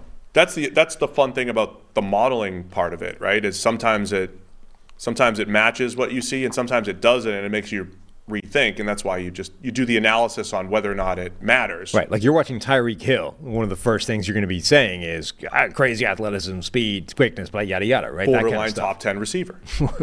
yes. That kind of stuff jumps off the tape. But Nacua, it's like you know, he's strong, he's powerful, he's in the right place at the right time, he's consistent. You wouldn't be saying like this is a special athlete we're watching here, um, unless you just watch his uh, contortionist work along the sideline.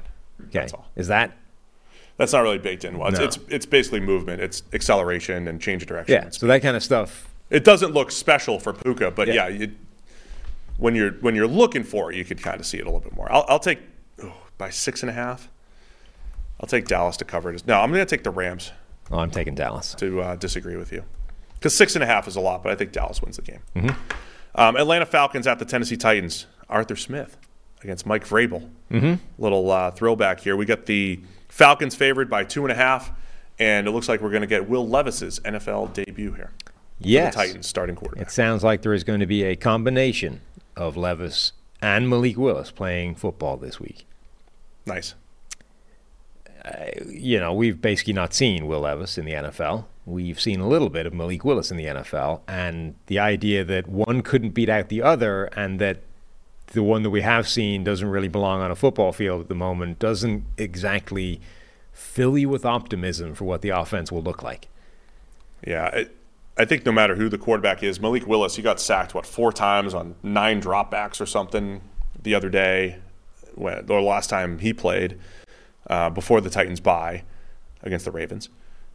Levis is going to get rid of the ball a little bit quicker than that, but yeah, he had his issues just in the preseason. Yeah. Um, we didn't get to see Will Levis in person, so we didn't get to overreact to an in person. When we went to Titans camp, he was hurt. Yeah. He was holding the clipboard.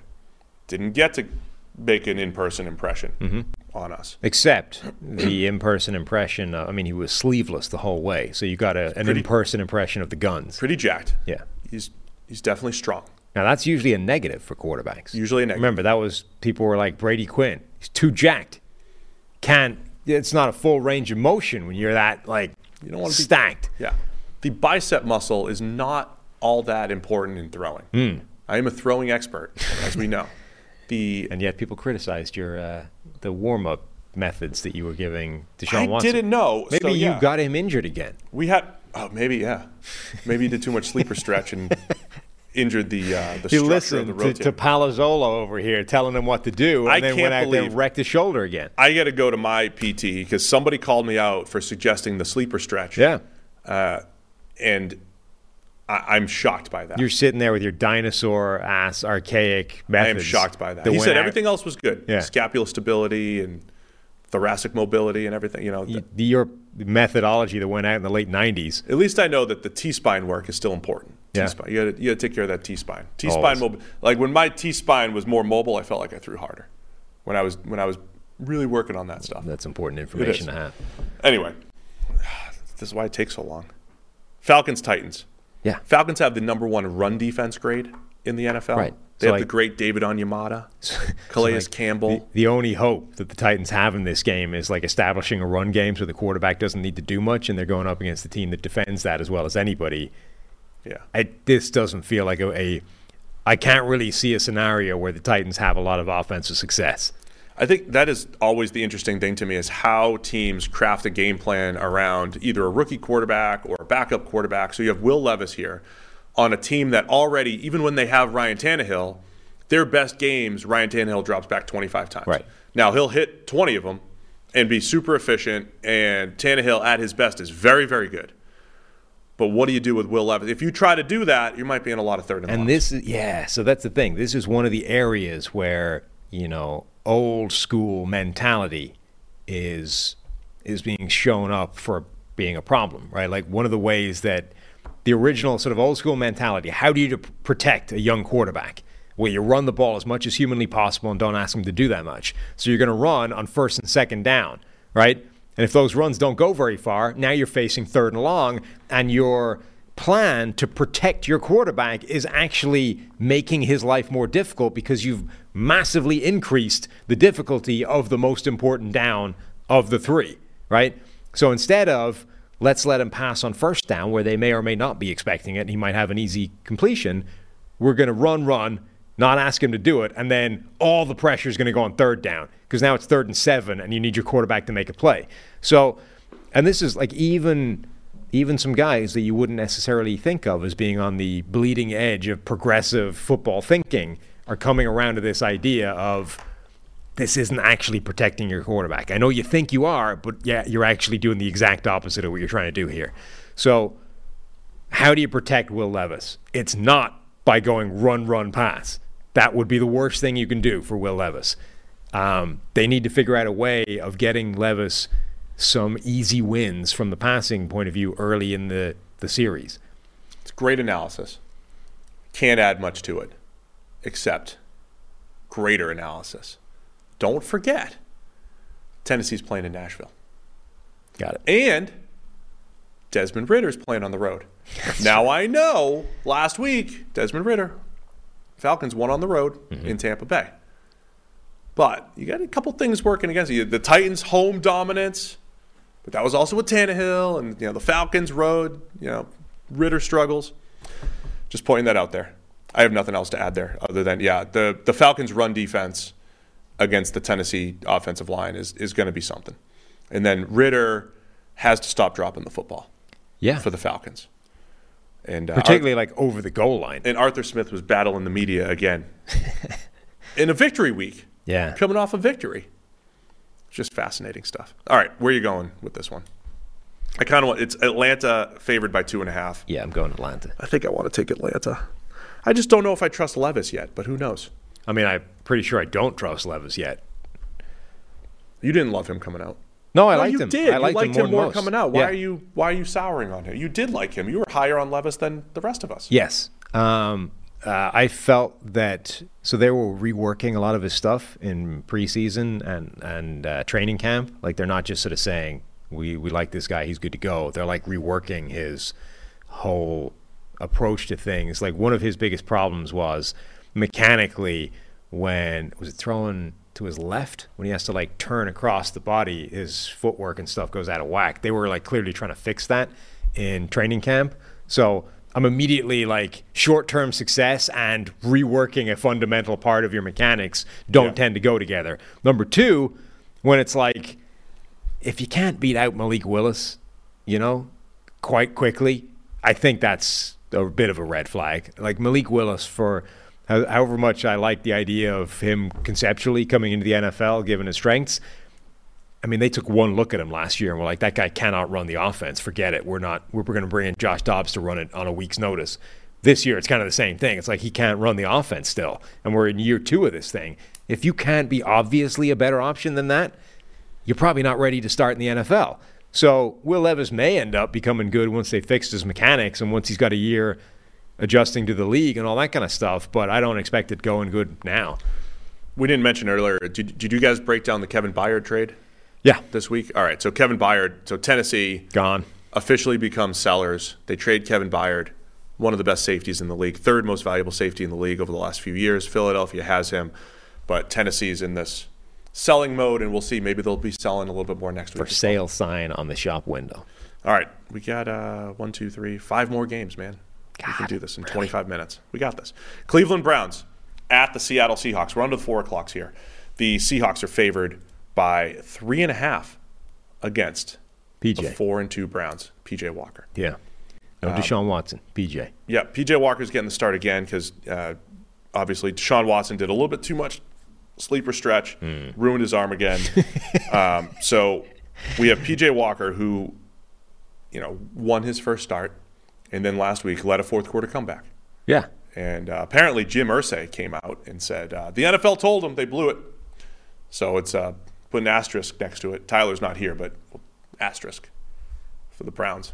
Win last week.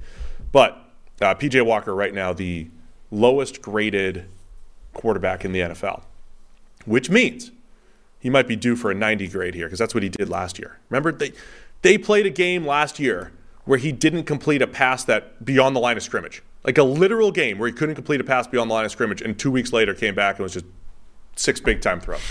So anytime, you never know, could happen. Yeah, could. I don't know that it will. Um, yeah, I mean the Deshaun Watson thing is kind of weird, but he appears to be hurt at the moment. Genuinely, genuinely, uh, PJ and a quarterback. I mean that's that's a difficult. Yeah, thing. I mean, I think I think Watson probably wasn't hundred percent. Went out there and played, took a couple hits, is even lower than whatever percentage he was at before. it's just And it's like, all right, let's just make sure that we get healthy. I'm assuming that's yeah what's happening. on a high level thing. It's not a particularly unusual situation. Like guy gets hurt, guy tries to come back a little bit early, guy gets hurt again. Uh oh, it's it's worse. It's more how they've framed the whole thing for every step of the process that's weird. Like it's not the the just the basic fact step by step facts of how this thing worked fits in with a lot of injuries in the NFL. It's more that they there's been this report constantly that he's been medically cleared and weeks ago and yada yada, whereas actually he has been properly injured and he hasn't been ready to go. And he's not just it's not a pain thing only. He's actually there's like weakness involved in the shoulder as well as pain. Like he's hurt, he's injured. So he probably shouldn't have been out there at any point, and he never should have been cleared, whatever the hell that actually means, because he wasn't ready to go back in the game because he's injured. And now he's re injured, and you just you're stuck with this weird spot where we're like, what the hell is going on with this thing? Because all the reports have been saying he's been good to go for like a month. It's just it's a strange I don't understand how that part of it became such a relevant factor. But anyway, he's out and PJ's in. and that means the Browns' offense is probably going to struggle against a Seattle defense that has, I believe, our number one graded corner right now in Devon Witherspoon. Dude's awesome. I know this because I was doing my weekly Seattle radio hit, and apparently that was like fr- front page news on one of the local newspapers that we have. Witherspoon is the number one corner. Um, Devon Witherspoon is the guy that brings everybody together. Nobody doesn't love Devon Witherspoon. Everybody loves him. Everybody. Loves Everybody him. loves Devon Well, no, because he wasn't. It's not like he was the consensus number one corner. But everybody loves watching him play. Everybody, you know, the same way Pete Carroll loves describing his his level of play and the way he hits and the way he anticipates and just a baller and a playmaker, and he's and he's showing it on the field so far. Um, it, it is intriguing though. Like Tariq Woolen has just a 60 grade on the other side after having his impressive rookie season, and we kind of tried to warn our own selves coming into the year that hey, sometimes that stuff will fluctuate, and maybe last year's grade was interception heavy and big play heavy. No interceptions this year for Tariq Woolen, but still, but he's still a good player as well, and that that makes it difficult going up against this Seattle secondary now. The way with those different types of body types and the way Witherspoon in particular is playing. Yeah, I mean he's playing fantastically. Like he he is a great corner so far. He was a great prospect, and he he's one of those fun players that looks exactly the same in the NFL as he did in college. Doesn't always happen, but when it does, it seems so simple. Like this was always there. How how was this not obvious to everybody that this guy was a star? Um, it's just fun when you see that immediately translate, and that's what he's doing. He's still a big hitter. He still plays with great anticipation. He's got great sort of uh, stop, start, acceleration, movement skills. He's just the total package so far. Um, so I think matchups to watch here. You know, of course, the Browns' pass rush has been dominant this year. Number one pass rush in the NFL. We know that the the team-centric metrics around the Browns are all outstanding, despite whatever happened last week. A couple big plays there.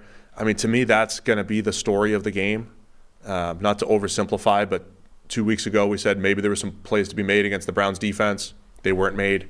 Last week there were plays plays to be made against the Browns defense. They were made. They gave up a ton of points. But at the end of the day, Myles Garrett is still unstoppable, on pace to crush the best pass rush grade we've ever given for an edge defender. All of the guys that they signed to help him, Darius Smith and Dalvin Tomlinson, they're playing well uh, as well. And they should have success against the Seattle offensive line. Yeah, big Seattle's test. given up a lot of pressure, but not a massive sack rate for Geno Smith. Right, big test for those um, offensive tackles for the Seahawks. Like number one, they've been injured and haven't played all season, so you're dealing with that. But Charles Cross, when he's been out there, has played pretty well as a pass blocker. He's only given up six hurries on 104 pass blocking snaps. Abraham Lucas has played well, but he's only played one game. Um, like, can those guys actually block Myles Garrett? Because nobody else has so far this season. All right, man. Seattle by three and a half against the Browns.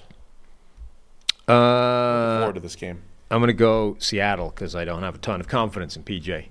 Never have, never will. I'm going to take Cleveland, buying into their pass rush, and PJ Walker not being the lowest graded quarterback in the NFL anymore. Hmm. The two lowest graded quarterbacks above a relatively decent sample size, though, are two the Browns' two backups, PJ Walker and DTR. If you assume that he, your basic piece of logic here appears to be that PJ should not be the Shouldn't lowest. be. He won't grade at 28 again. he should not be the lowest graded quarterback in the NFL over a period of time. Where should he be?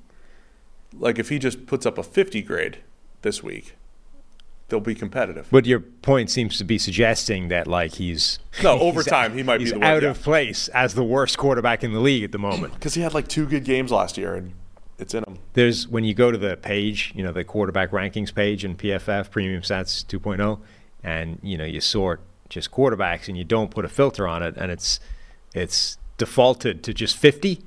You still need page two to get to PJ's grade. You need to go all the way to 54 to find PJ, and it's 29.5 grade. It's a 29.5. So I think he's better than that. Okay. point. When you don't filter, the fifth worst quarterback in the NFL is Aaron Rodgers Yeah, on his two dropbacks on where he took a, took an unnecessary sack. on his four snaps. All right, let's go. Uh, Baltimore Ravens at the Arizona Cardinals. Ravens favored by eight and a half here against the one and six Cardinals. The one and six card. Marquise Brown revenge game. Hmm. Okay. Remember they made that draft day trade. Yep. Ravens first rounder for uh, Cardinals give up a first rounder for Marquise Brown. The Cardinals being a fascinating team. It's funny because they're like Not anymore. They're not as Well, fun. they are because they still every game they still scrap and make it close, and then still end up losing and not covering the spread. Like they somehow managed to get the moral victory without even successfully covering the double-digit line that they're facing. But there's always like a the second quarter. They're always like, "Nah, you thought you were going to run away with this, but we're going to peg it back and make you earn it." And then then they get blown out. Yeah, I mean, look, it, the the recency bias on this one is the Ravens just crushed the Lions, thirty-eight to six, Annihilated. and everything was working. Um, the difference in the in the game last week, besides the fact that hey, it was it was the best offensive performance for the Ravens, start to finish. To me, the difference though was their red zone play. The previous two weeks, they got into the red zone in London against the Titans. They just didn't finish a ton. Um, two weeks prior to that, it was the Steelers game where they kept dropping touchdowns and everything. Lamar has played extremely well this year, and when the rest of the team plays with Lamar, they're one of the most dangerous teams Yeah. in the NFL, and that's what we saw last week. Multiple playmakers, the great Mark Andrews, the offensive line, and the best uh, scoring defense in the NFL. One of the best groups of linebackers, a Kyle Hamilton. Mean, there's just a lot to like about this Ravens team. So watch them. I think they're just. I think they're going to play. If they play a decent game, they might be the team that finally starts crushing Arizona as well. Lamar is now the highest graded quarterback in the NFL. He has a grade that is higher than his MVP season, unanimous MVP season. Um, he's averaging more yards per attempt than his unanimous MVP season. Really, the only thing lacking is instead of 37 touchdowns and eight picks, he's only got eight touchdowns through whatever Yeah. that is, seven weeks. He had a ridiculous touchdown rate that year, and the other, the only other thing holding him down this year too is the fumbles. Right, he kept putting the ball on the turf early in the season. And he's also got, I mean, he has a higher big time throw rate this season than that crazy MVP season. Like, by pretty much any measure you're looking at, Lamar Jackson is playing like the best quarterback in the NFL, better than his MVP season. He just isn't necessarily getting the box score rewards for that the way he did that year because you're at the mercy of other people sometimes, right? And we've made this point with several quarterbacks. You need the help in order for everybody to recognize how well you're playing. But like right now, there's nobody playing better than Lamar Jackson at that position, and Arizona has to try and stop that. Well, I think that's why I'm taking the Ravens. Do you have anything else on this game? Uh, Zaven Collins, this transition from genuine off the ball linebacker to pass rusher, which doesn't tend to work well in the NFL. It's not like it's been a uh, resounding success, but the last few weeks, I think Zaven Collins is starting to look like he's putting it together a little bit on the edge. Something to keep an eye on. Yeah, that's it. That's all I have. Nice. I appreciate that addition. Okay. I'll take the Ravens to cover the eight and a half. Yeah, same. Uh, we got the Kansas City Chiefs at the Denver Broncos. Chiefs favored by seven against Denver. They played two weeks ago. It's one of those uh, they're going to play twice in three weeks division matchup. Remember, it was 19 to eight in Kansas City on that Thursday night game, where Denver did play much better than they had in previous. Yeah, I mean, we were expecting, like, everyone was expecting Kansas City to roll in there and put up a ton of points on them. Didn't this happen. is the week that'll happen this week. This week? Yeah. Uh, Travis Kelce wide open. Even in that game, he was uh, the last two weeks. Kelce's been outstanding, but you know, two weeks ago against Denver, he was open a ton. Last week against the Chargers, wide open in the middle of the field quite a bit. Him and Mahomes, maybe the chemistry is even better than ever. Um, I did make a prediction the last couple weeks that Denver's defense had been so bad, right? Sometimes my, you know, instead of they're so bad they'll continue it, I said they're so bad they'll be better. They've been better this Denver defense these Yeah. last few weeks.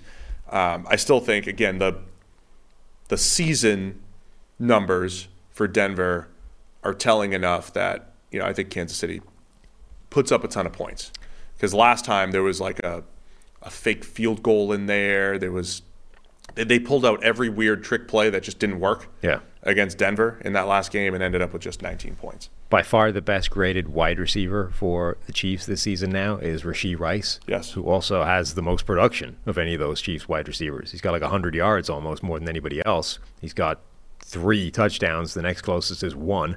Um, he's become their number one wide receiver quietly. Uh, obviously, Travis Kelce is their number one receiver, but from wideout point of view, Rashee Rice is now the guy. And they spread the ball a ton, right? I mean, there's you get a little bit of Skyy Moore. You were getting some Justin Watson before he got hurt. Like they try to spread the ball. You get to Kadarius Toney, Mecole Hardman's back.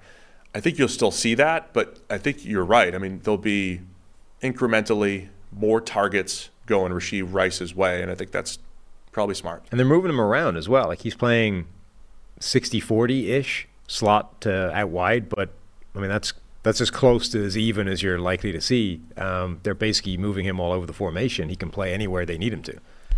Um, it'll be interesting to see. Like I, I, sometimes my my oversimplified mind says Kansas City's so good against zone coverage. The Mahomes Kelce thing is so good.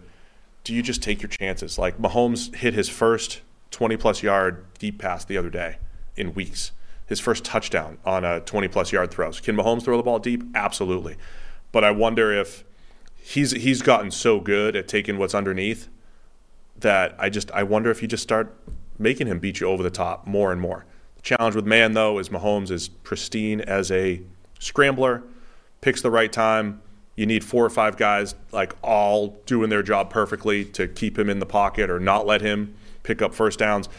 I'm just curious when teams start to man up a little bit more and not just make those receivers find soft spots in zones, but get open against man coverage. But I do kind of think that that is still the deliberate game plan against Mahomes. Like part of the reason I think nobody stops this Mahomes to Kelce connection is I don't know how hard they're trying. Like obviously you're not you don't just want to get beaten the same play over and over and over and over again, which is what's happening. But I do think there's a there's a degree to which they are not consciously like, let's bracket cover him out of the game, right? Let's put three guys on him. Let's do something like give him the Calvin Johnson treatment and make them go somewhere else with the ball because they will. And the way they go somewhere else with the ball will probably be a deep shot over the top because you're taking bodies out of the shell coverage to latch on to Travis Kelce. I do think there's a degree to which teams are saying it's painful and it looks kind of dumb when we're doing this during a game and the broadcaster's like, ah, how can they not stop Kelce? But like, it's still theoretically a modest gain over and over and over again, and eventually we might get a stop, as opposed to, oh crap, we put three guys on Kelce, and now Marquez Valdes-Scantling was one on one 60 yards downfield, and we just gave up a bomb. Like, I, I think there's a degree to which teams are deliberately trying to get beat in short increments as opposed to you know, one explosive play. On the other side, uh, Russell Wilson still, you know, 74.9 grade. It's not bad. Um, production wasn't necessarily there last week. He was okay against Kansas City. A couple bad, you know, at least one really bad interception there. Had another one. Not necessarily his fault. Like they need something special there. Denver trade watch. You know, Jerry Jeudy, Courtland Sutton. We'll see if they end up getting moved this week with all those rumors. But if Denver is going to pull the upset, they need the passing attack to work and work much better than it has the last couple weeks. Mm-hmm. Um, I think that's all. Did I have one more thing to add? Oh, in Mahomes, has he uh, never lost? He still never lost a road division game, right? He's also never lost to Denver, right? Sounds about right. They, they, they, you have to go back to Peyton Manning for the last time a Denver team, Denver quarterback beat the Chiefs. Yeah, and even like Peyton used to struggle with the Chiefs a little bit too. Right, but remember, like Peyton Manning's been retired for long enough that he's been in the Hall of Fame for more than a year. Like that's how long ago somebody from Denver beat the Kansas City Chiefs. Yeah, I'll take the Chiefs to cover the seven. Same at Denver. All right, two more games: Chicago Bears at the Los Angeles Chargers. This is your Sunday night football game. Okay. A couple two-win teams here. Yeah, Bears and Chargers. Different feels though for for the same record essentially. Well, yeah, the Chargers are still favored by eight and a half. Yeah, over the Bears in Tyson. Tyson Bagent. Yeah, Bagent time. Prime time Bagent. Prime time. Prime time. How many Bagent. packages are Sunday Night Football going to have about his arm wrestling dad? Is Chris going to have? Are we going to get like a more packages than the points the Bears are going to? Are we going to get a Chris arm wrestling? What's his dad's name? Somebody Bagent. Is that going to happen? Trevor. We're going to get like a little package. Chris arm wrestling. Chris should do some arm wrestling. The Bagent. Or maybe Chris and, and Mike Tirico. Like double team. They should. Well, I was going to say one on one Chris versus Tirico. Oh, okay. arm wrestling. No, I like two on one. Both of them against Bagent. You know, someone like like Jack Jack Collinsworth has a history of like as a you know half reporter, you know host and everything, he got in the trenches, Jack. Yeah. A couple years back, and he tried to experience Derrick I Henry's mean, stiff Chris arm. has got like a long, long sizzle reel of that stuff. He's shown us some of the old yeah, stuff. but Chris is Chris is the veteran now. You know, like he doesn't he doesn't have to do that. doesn't but Jack, dirty himself with that stuff Jack, I'm sure on the pregame show will have something for us. Okay, I'm Jack just, will look. have arm somebody, Bagent's right? Somebody needs to be out there arm wrestling Tyson Bagent's dad. That's all I'm saying. If you're listening, NBC people, Yeah, if somebody hasn't done that during the week, it's time to do it. I and millions of Americans will be disappointed. Yes. So that's going to be the big story in this game. Um, Chargers are two and four, and they've disappointed us once again. Doesn't this kind of feel though that a game like a game where Tyson Bagent can actually have some success? I mean, the way he played last week, which was uh, I don't want to use conservative, but It is, know, though. It was it was underneath. right. It was safe, and it was a whole bunch of just good decisions over and over At the moment, against he the is- Chargers team that allows those. Right. At the moment, he is the sort of he's the prototypical game managing quarterback who gives off the indication or the feels or the vibes of somebody that absolutely isn't. You know what I mean? Yeah. Like he gives off this sort of wild maverick, you know, tattooed, long flow, like gunslinger type of uh, vibe, and yet his game is game manager. At the We had one game of evidence, though. Sure. Yeah. Well, game and a half. Yeah. Yes. But that's what he looks like at the moment. But against the Chargers defense, which still isn't great, that's actually not a bad recipe, right? Yeah, Just, that should work. That that that definitely has the potential to work. and then it's just like again, does game manager is only as good as his mistakes? Like how many times do you put the ball in harm's way and do you get punished for it? So we've seen so far, like Bagent comes in for Fields immediately has that really bad uh, fumble thing, um, but then last week didn't have any mistakes, and consequently you get a much better version of the team, and they actually end up uh, having a good performance. So if he doesn't make mistakes, I think they can move the ball and have success against the Chargers. Rookie offensive tackle Darnell Wright is questionable. He looked like he was almost playing with one arm last week for the Bears. He'll have to block Khalil Mack. This is why, like the when Khalil Mack had that six sack game, you know, it, was that even real? You know, Right. after year after weeks and weeks of, you know, not really producing and um, really kind of getting shut out, and then he has a six sack game, and that's pretty much been it. I mean, the Chargers there's just no consistency right now between their pass rush, their coverage, and it, and it really is a whole bunch of pretty good names who are either kind of playing hurt like a Joey Bosa or just don't like Max overall grade is good. It's just so condensed in a couple games. Yeah. You're not getting that consistent play from this Chargers defense, which I will continue to say should be much better, Yeah, including number three, who looked like a star for years and is now in the middle of the worst year of his career. Right. I think Mack has definitely been better this year, but that one game with the six sacks is his only PFF pass rushing grade game this season over 71. So he's had pressure in a lot of other games, um, but he never really stopped generating pressure. I mean, even last year he had 59 pressures. Like he's always sort of been a factor. It's just that he went from you know league leading level pressure and getting a ton of uh, big plays to now we're still getting pressure. It's just not the same level of impact. And then he had that one game against the Raiders where he did. But outside of that, it's been back to like the more previous baseline of he'll get you some pressure, but he's probably not ruining your game. Um, but if the Raiders or if the Bears rather have to go into the bench, that could be a factor. And a quick little Justin Herbert breakdown here. He's now QB 13 in our passing grades. Um, has the fifth highest average depth of target, 9.2. That's about a yard and a half higher than what we saw last, uh, over two yards higher than what we saw last year. So completely different style. But it is now official, right at the moment, the worst grade of his career. Passer ratings kind of in line with the rest of his career. So it's just an interesting dynamic. I do think the Chargers are still lacking a deep threat. Josh Palmer made some plays last week, but it's the Keenan Allen show. It still feels fragile, but um, against this Bears defense, I think the Chargers will have some success. Just interesting watching this Herbert progression where we've been asking for more aggressiveness. I think we're getting it. You get a few more turnover worthy plays, but the big time throw rate's still not special or anything. Like you're still not getting. I mean, he's missing a lot of throws. Yeah, Like- and he's and he's missing some easy stuff Yeah. for sure. He's missed touchdowns in each of the last two games, let alone just sort of big plays. Um, he's currently the 13th ranked quarterback in the NFL by PFF grade, 12th if you take out Andy Dalton's one performance. Yeah, so 12th, yeah. his some of the underlying numbers that you would have assumed would lead to a much better version of Justin Herbert and more production and all those kinds of things have changed, have moved where we wanted to put them, but his performance hasn't matched them. Like he's playing worse despite the, I guess stylistically moving in the right direction. So is that cause and effect or is that just coincidence? Like They need they need Quentin Johnston. They need other guys to step up. I mean, I, I think the under the stats aren't as good because it is the Keenan Allen only show as far as consistency goes. As impressed as I was by Josh Palmer last week. yeah, but that's not I mean You already have people saying, by the way, the Chargers dra- drafted Quentin Johnston just ahead of Jordan Addison and Zay Flowers. You're already getting that discussion Yeah. going. As as it should have had. I mean, I wouldn't have drafted him. Certainly not ahead of. Uh, Did you give them Addison all the time? yeah, it was a lot. It was a common mock that I gave. Just curious. Cool. Eight and a half. Chargers favorite at home against the Bears. Where you going?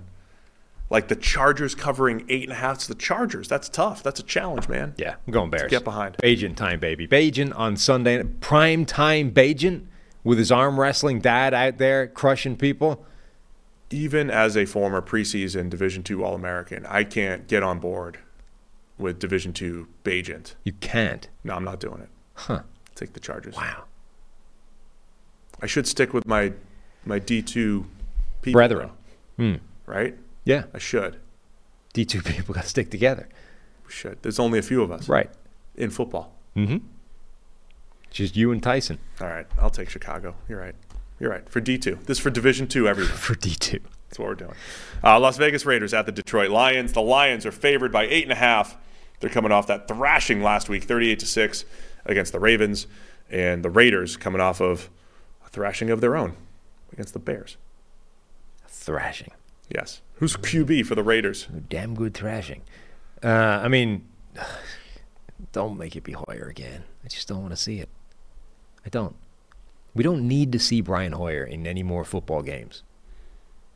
And I You've- mean, I don't mean for the enough. Raiders. I mean forever. You disagree with Greg that, you know, he needs a few more reps his development. I just mean I don't feel like the world suffers if Brian Hoyer never steps foot on an NFL field again.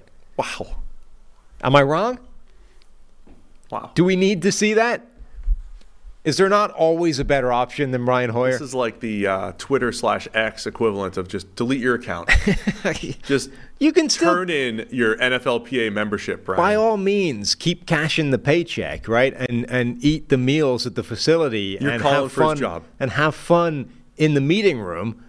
Just don't come on TV on the field and make me watch it. Aidan O'Connell is there, right? He's got a funny mustache and he's he's just out here slinging the ball around. That's comedy value, if nothing else. I want to see that more. And, you know, you might have something in Aidan O'Connell going forward. You don't have anything in Brian Hoyer. Right? Yeah, yeah, right. Good. You're kind of right there. Uh, don't forget the splits that the Lions have at home. Jared Goff, statistically, Well, he's MVP, uh, like outside of the Ravens game, basically. we we both took the Lions last week because uh, they were good on the road two weeks ago against Tampa Bay, and you know they had played much better, but last week was a mess. Um, Detroit's a much better team, though. That's why they're favored by eight and a half here. Right. And it's a big, you know, the, okay, getting blown out like that was bad, but we've been talking a lot about the Lions. They are supposedly contenders this year. And at the very minimum, they're division favorites. They're likely a playoff team, barring catastrophe.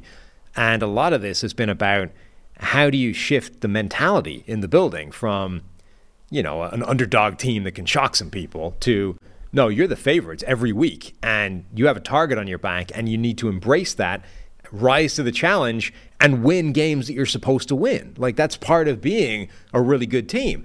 And they've done that really well right up until that Baltimore game. In the Baltimore game, they get wrecked. And okay, that happens to even very good teams. You know, ev- almost every team, all bar two, in fact, in NFL history, have had at least one game on their schedule where they lose it, right? And part of that is, well, how do you then bounce back from that game that wasn't supposed to happen, right? You were not supposed to get just stomped by the, the Ravens. But it happened.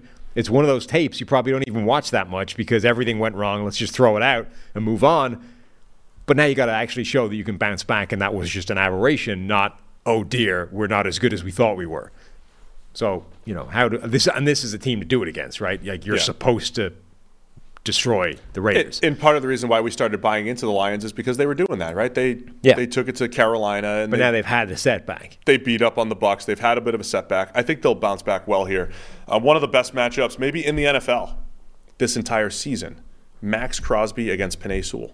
Ooh, That's going to be fun. yeah. Hashtag fun to watch. Um, is there a chance Jimmy Garoppolo can come back here? Like if he comes Uh, back, the Raiders are like they were playing before the Bears game. The Raiders had played sneaky well, right? um, so they were they were three and three. Now they're three and four, and again, I think they have enough pieces on offense to to compete when they have you know someone at quarterback who's you know not turning it over and at least able to distribute like Garoppolo can. Mm-hmm. So if Garoppolo plays, I think it's competitive. We can do some wit and without. I mean, if it's Hoyer or O'Connell, I think the Lions will crush the Raiders. Yeah, it's not a lot of information on the Jimmy G situation, except Walt, that it's Walt's a Raiders fan. Do you have any information? yeah, except that it's not sounded like he's, you know, doesn't sound like they're rushing him straight back in there. Walt just yelled, "No, Steve." I don't know what that was about. Okay, What did I do? I don't know, but you know, I'm taking the I'm taking the Lions. just name a better rivalry, you and Walt. Me and Walt. Uh, Lions. A man's up in the algorithm with his I am also spewing takes. taking the Detroit Lions. I am banking on them to bounce back. And if they Our don't, records I'll might look similar this week. All right, man. That's it. Done. Great Thursday. We got football tonight. I'm gonna uh, I'm going to see Liz tonight. Oh, Get the get the hair trimmed up a little bit. get the get the color, just just the trim. Come on, we don't talk about that. Oh. It, it might look darker on Monday when There was when It when the listeners that were giving us our clips to I know- to I- submit I the- to submit for the awards. You know, they they some of them gave us the YouTube link and where to click, and there was one in particular where I clicked on it, and you were like very gray. Oh, I was going to say the opposite. There no, there was one. There was the other one because I think that's why it stood There stood was out. one they sent, which was like the day after I had my hair done. So I think, that's why it stood out because the next one must have been like just before you'd got it done, right? Yeah. And I went from, wow, he's got like you know, it's his, he's as as as dark as the night, right? And then the next day it's like, dude, he's gray, like he's an old man at this point. point, and it was it was quite impressive the difference. Is it that obvious? I mean, it, when it's put in A/B analysis like that, it was very Yeah. obvious. Well, if you look at this show and then Monday's show, things might look different. Hmm. A little bit different, just a little bit. Okay, I think you need to embrace it. You need to go. At some point, I will. I'm just not, just not there yet. Not ready. Yeah. Is Like, this at some a, point we'll let it is go? a psychological thing? no. Because I've, I mean, People I've, don't know. We can't talk about this stuff. People don't know. that. Nobody else was noticing. see, I've talked you before. can't bring attention to this. Look, I, just, you this is it go. no, no, no. This is this is uh, therapy here, right? Like we're in the same boat here. We're both old as hell. There are no NFL players currently playing older than we are. Jason Peters, if he gets on the field, will make it one. Yeah, but we're as old as it gets right now, right? And I've said before on this show that, like, as a man who's lost his hair, I can accept that, right? It's not fun, and I feel somewhat cheated given that none of the other members of my family are bald. It's just me. Uh, but I can accept it. This is part of growing old. It happens to some people, and it sucks. And now you have to have the shaved head for the rest of your life. This is just the reality we live in. But what really gets me is I've started to detect the odd gray hair in the beard and actually elsewhere, like a gray chest hair and stuff, right? And as much as I can sort of mentally get around, like you get old, your hair goes, c'est. There's something about graying hair though, where in my brain it's like follicles are dying. Like they're just they're just tapping out. They're just going, no, we've reached death. Like we don't need this. The hair has now lost the ability to maintain pigment. I'm just like slowly dying one cell at a time. That's starting to get me a little bit. So if that's what's bugging you, you know, the sort of realization of your own mortality as evidenced by your graying hair, I get it. I have experienced similar things. I just, I just want it to look a little better. Don't you think though that those I'm people not- that go full gray are kind of cool looking? Like George Clooney, that was his whole shtick. Yeah, it just it needs to happen in like six, eight, ten years for me. They want to wait a little bit. You think? Yeah. Clooney was going gray when he was We'll see. We'll see. ER Clooney was graying. I love. I mean, you're you just went on like a a great spiel about your midlife crisis and everything. I'm Yeah. like, I just just want a little.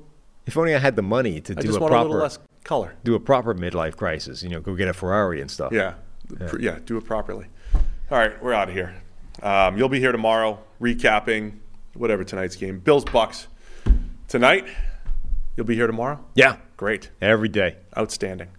And then I'll be back on Monday. All right. Thanks to everybody for tuning in. Enjoy the football. Be back again on Monday reviewing all the weekend, week eight NFL action.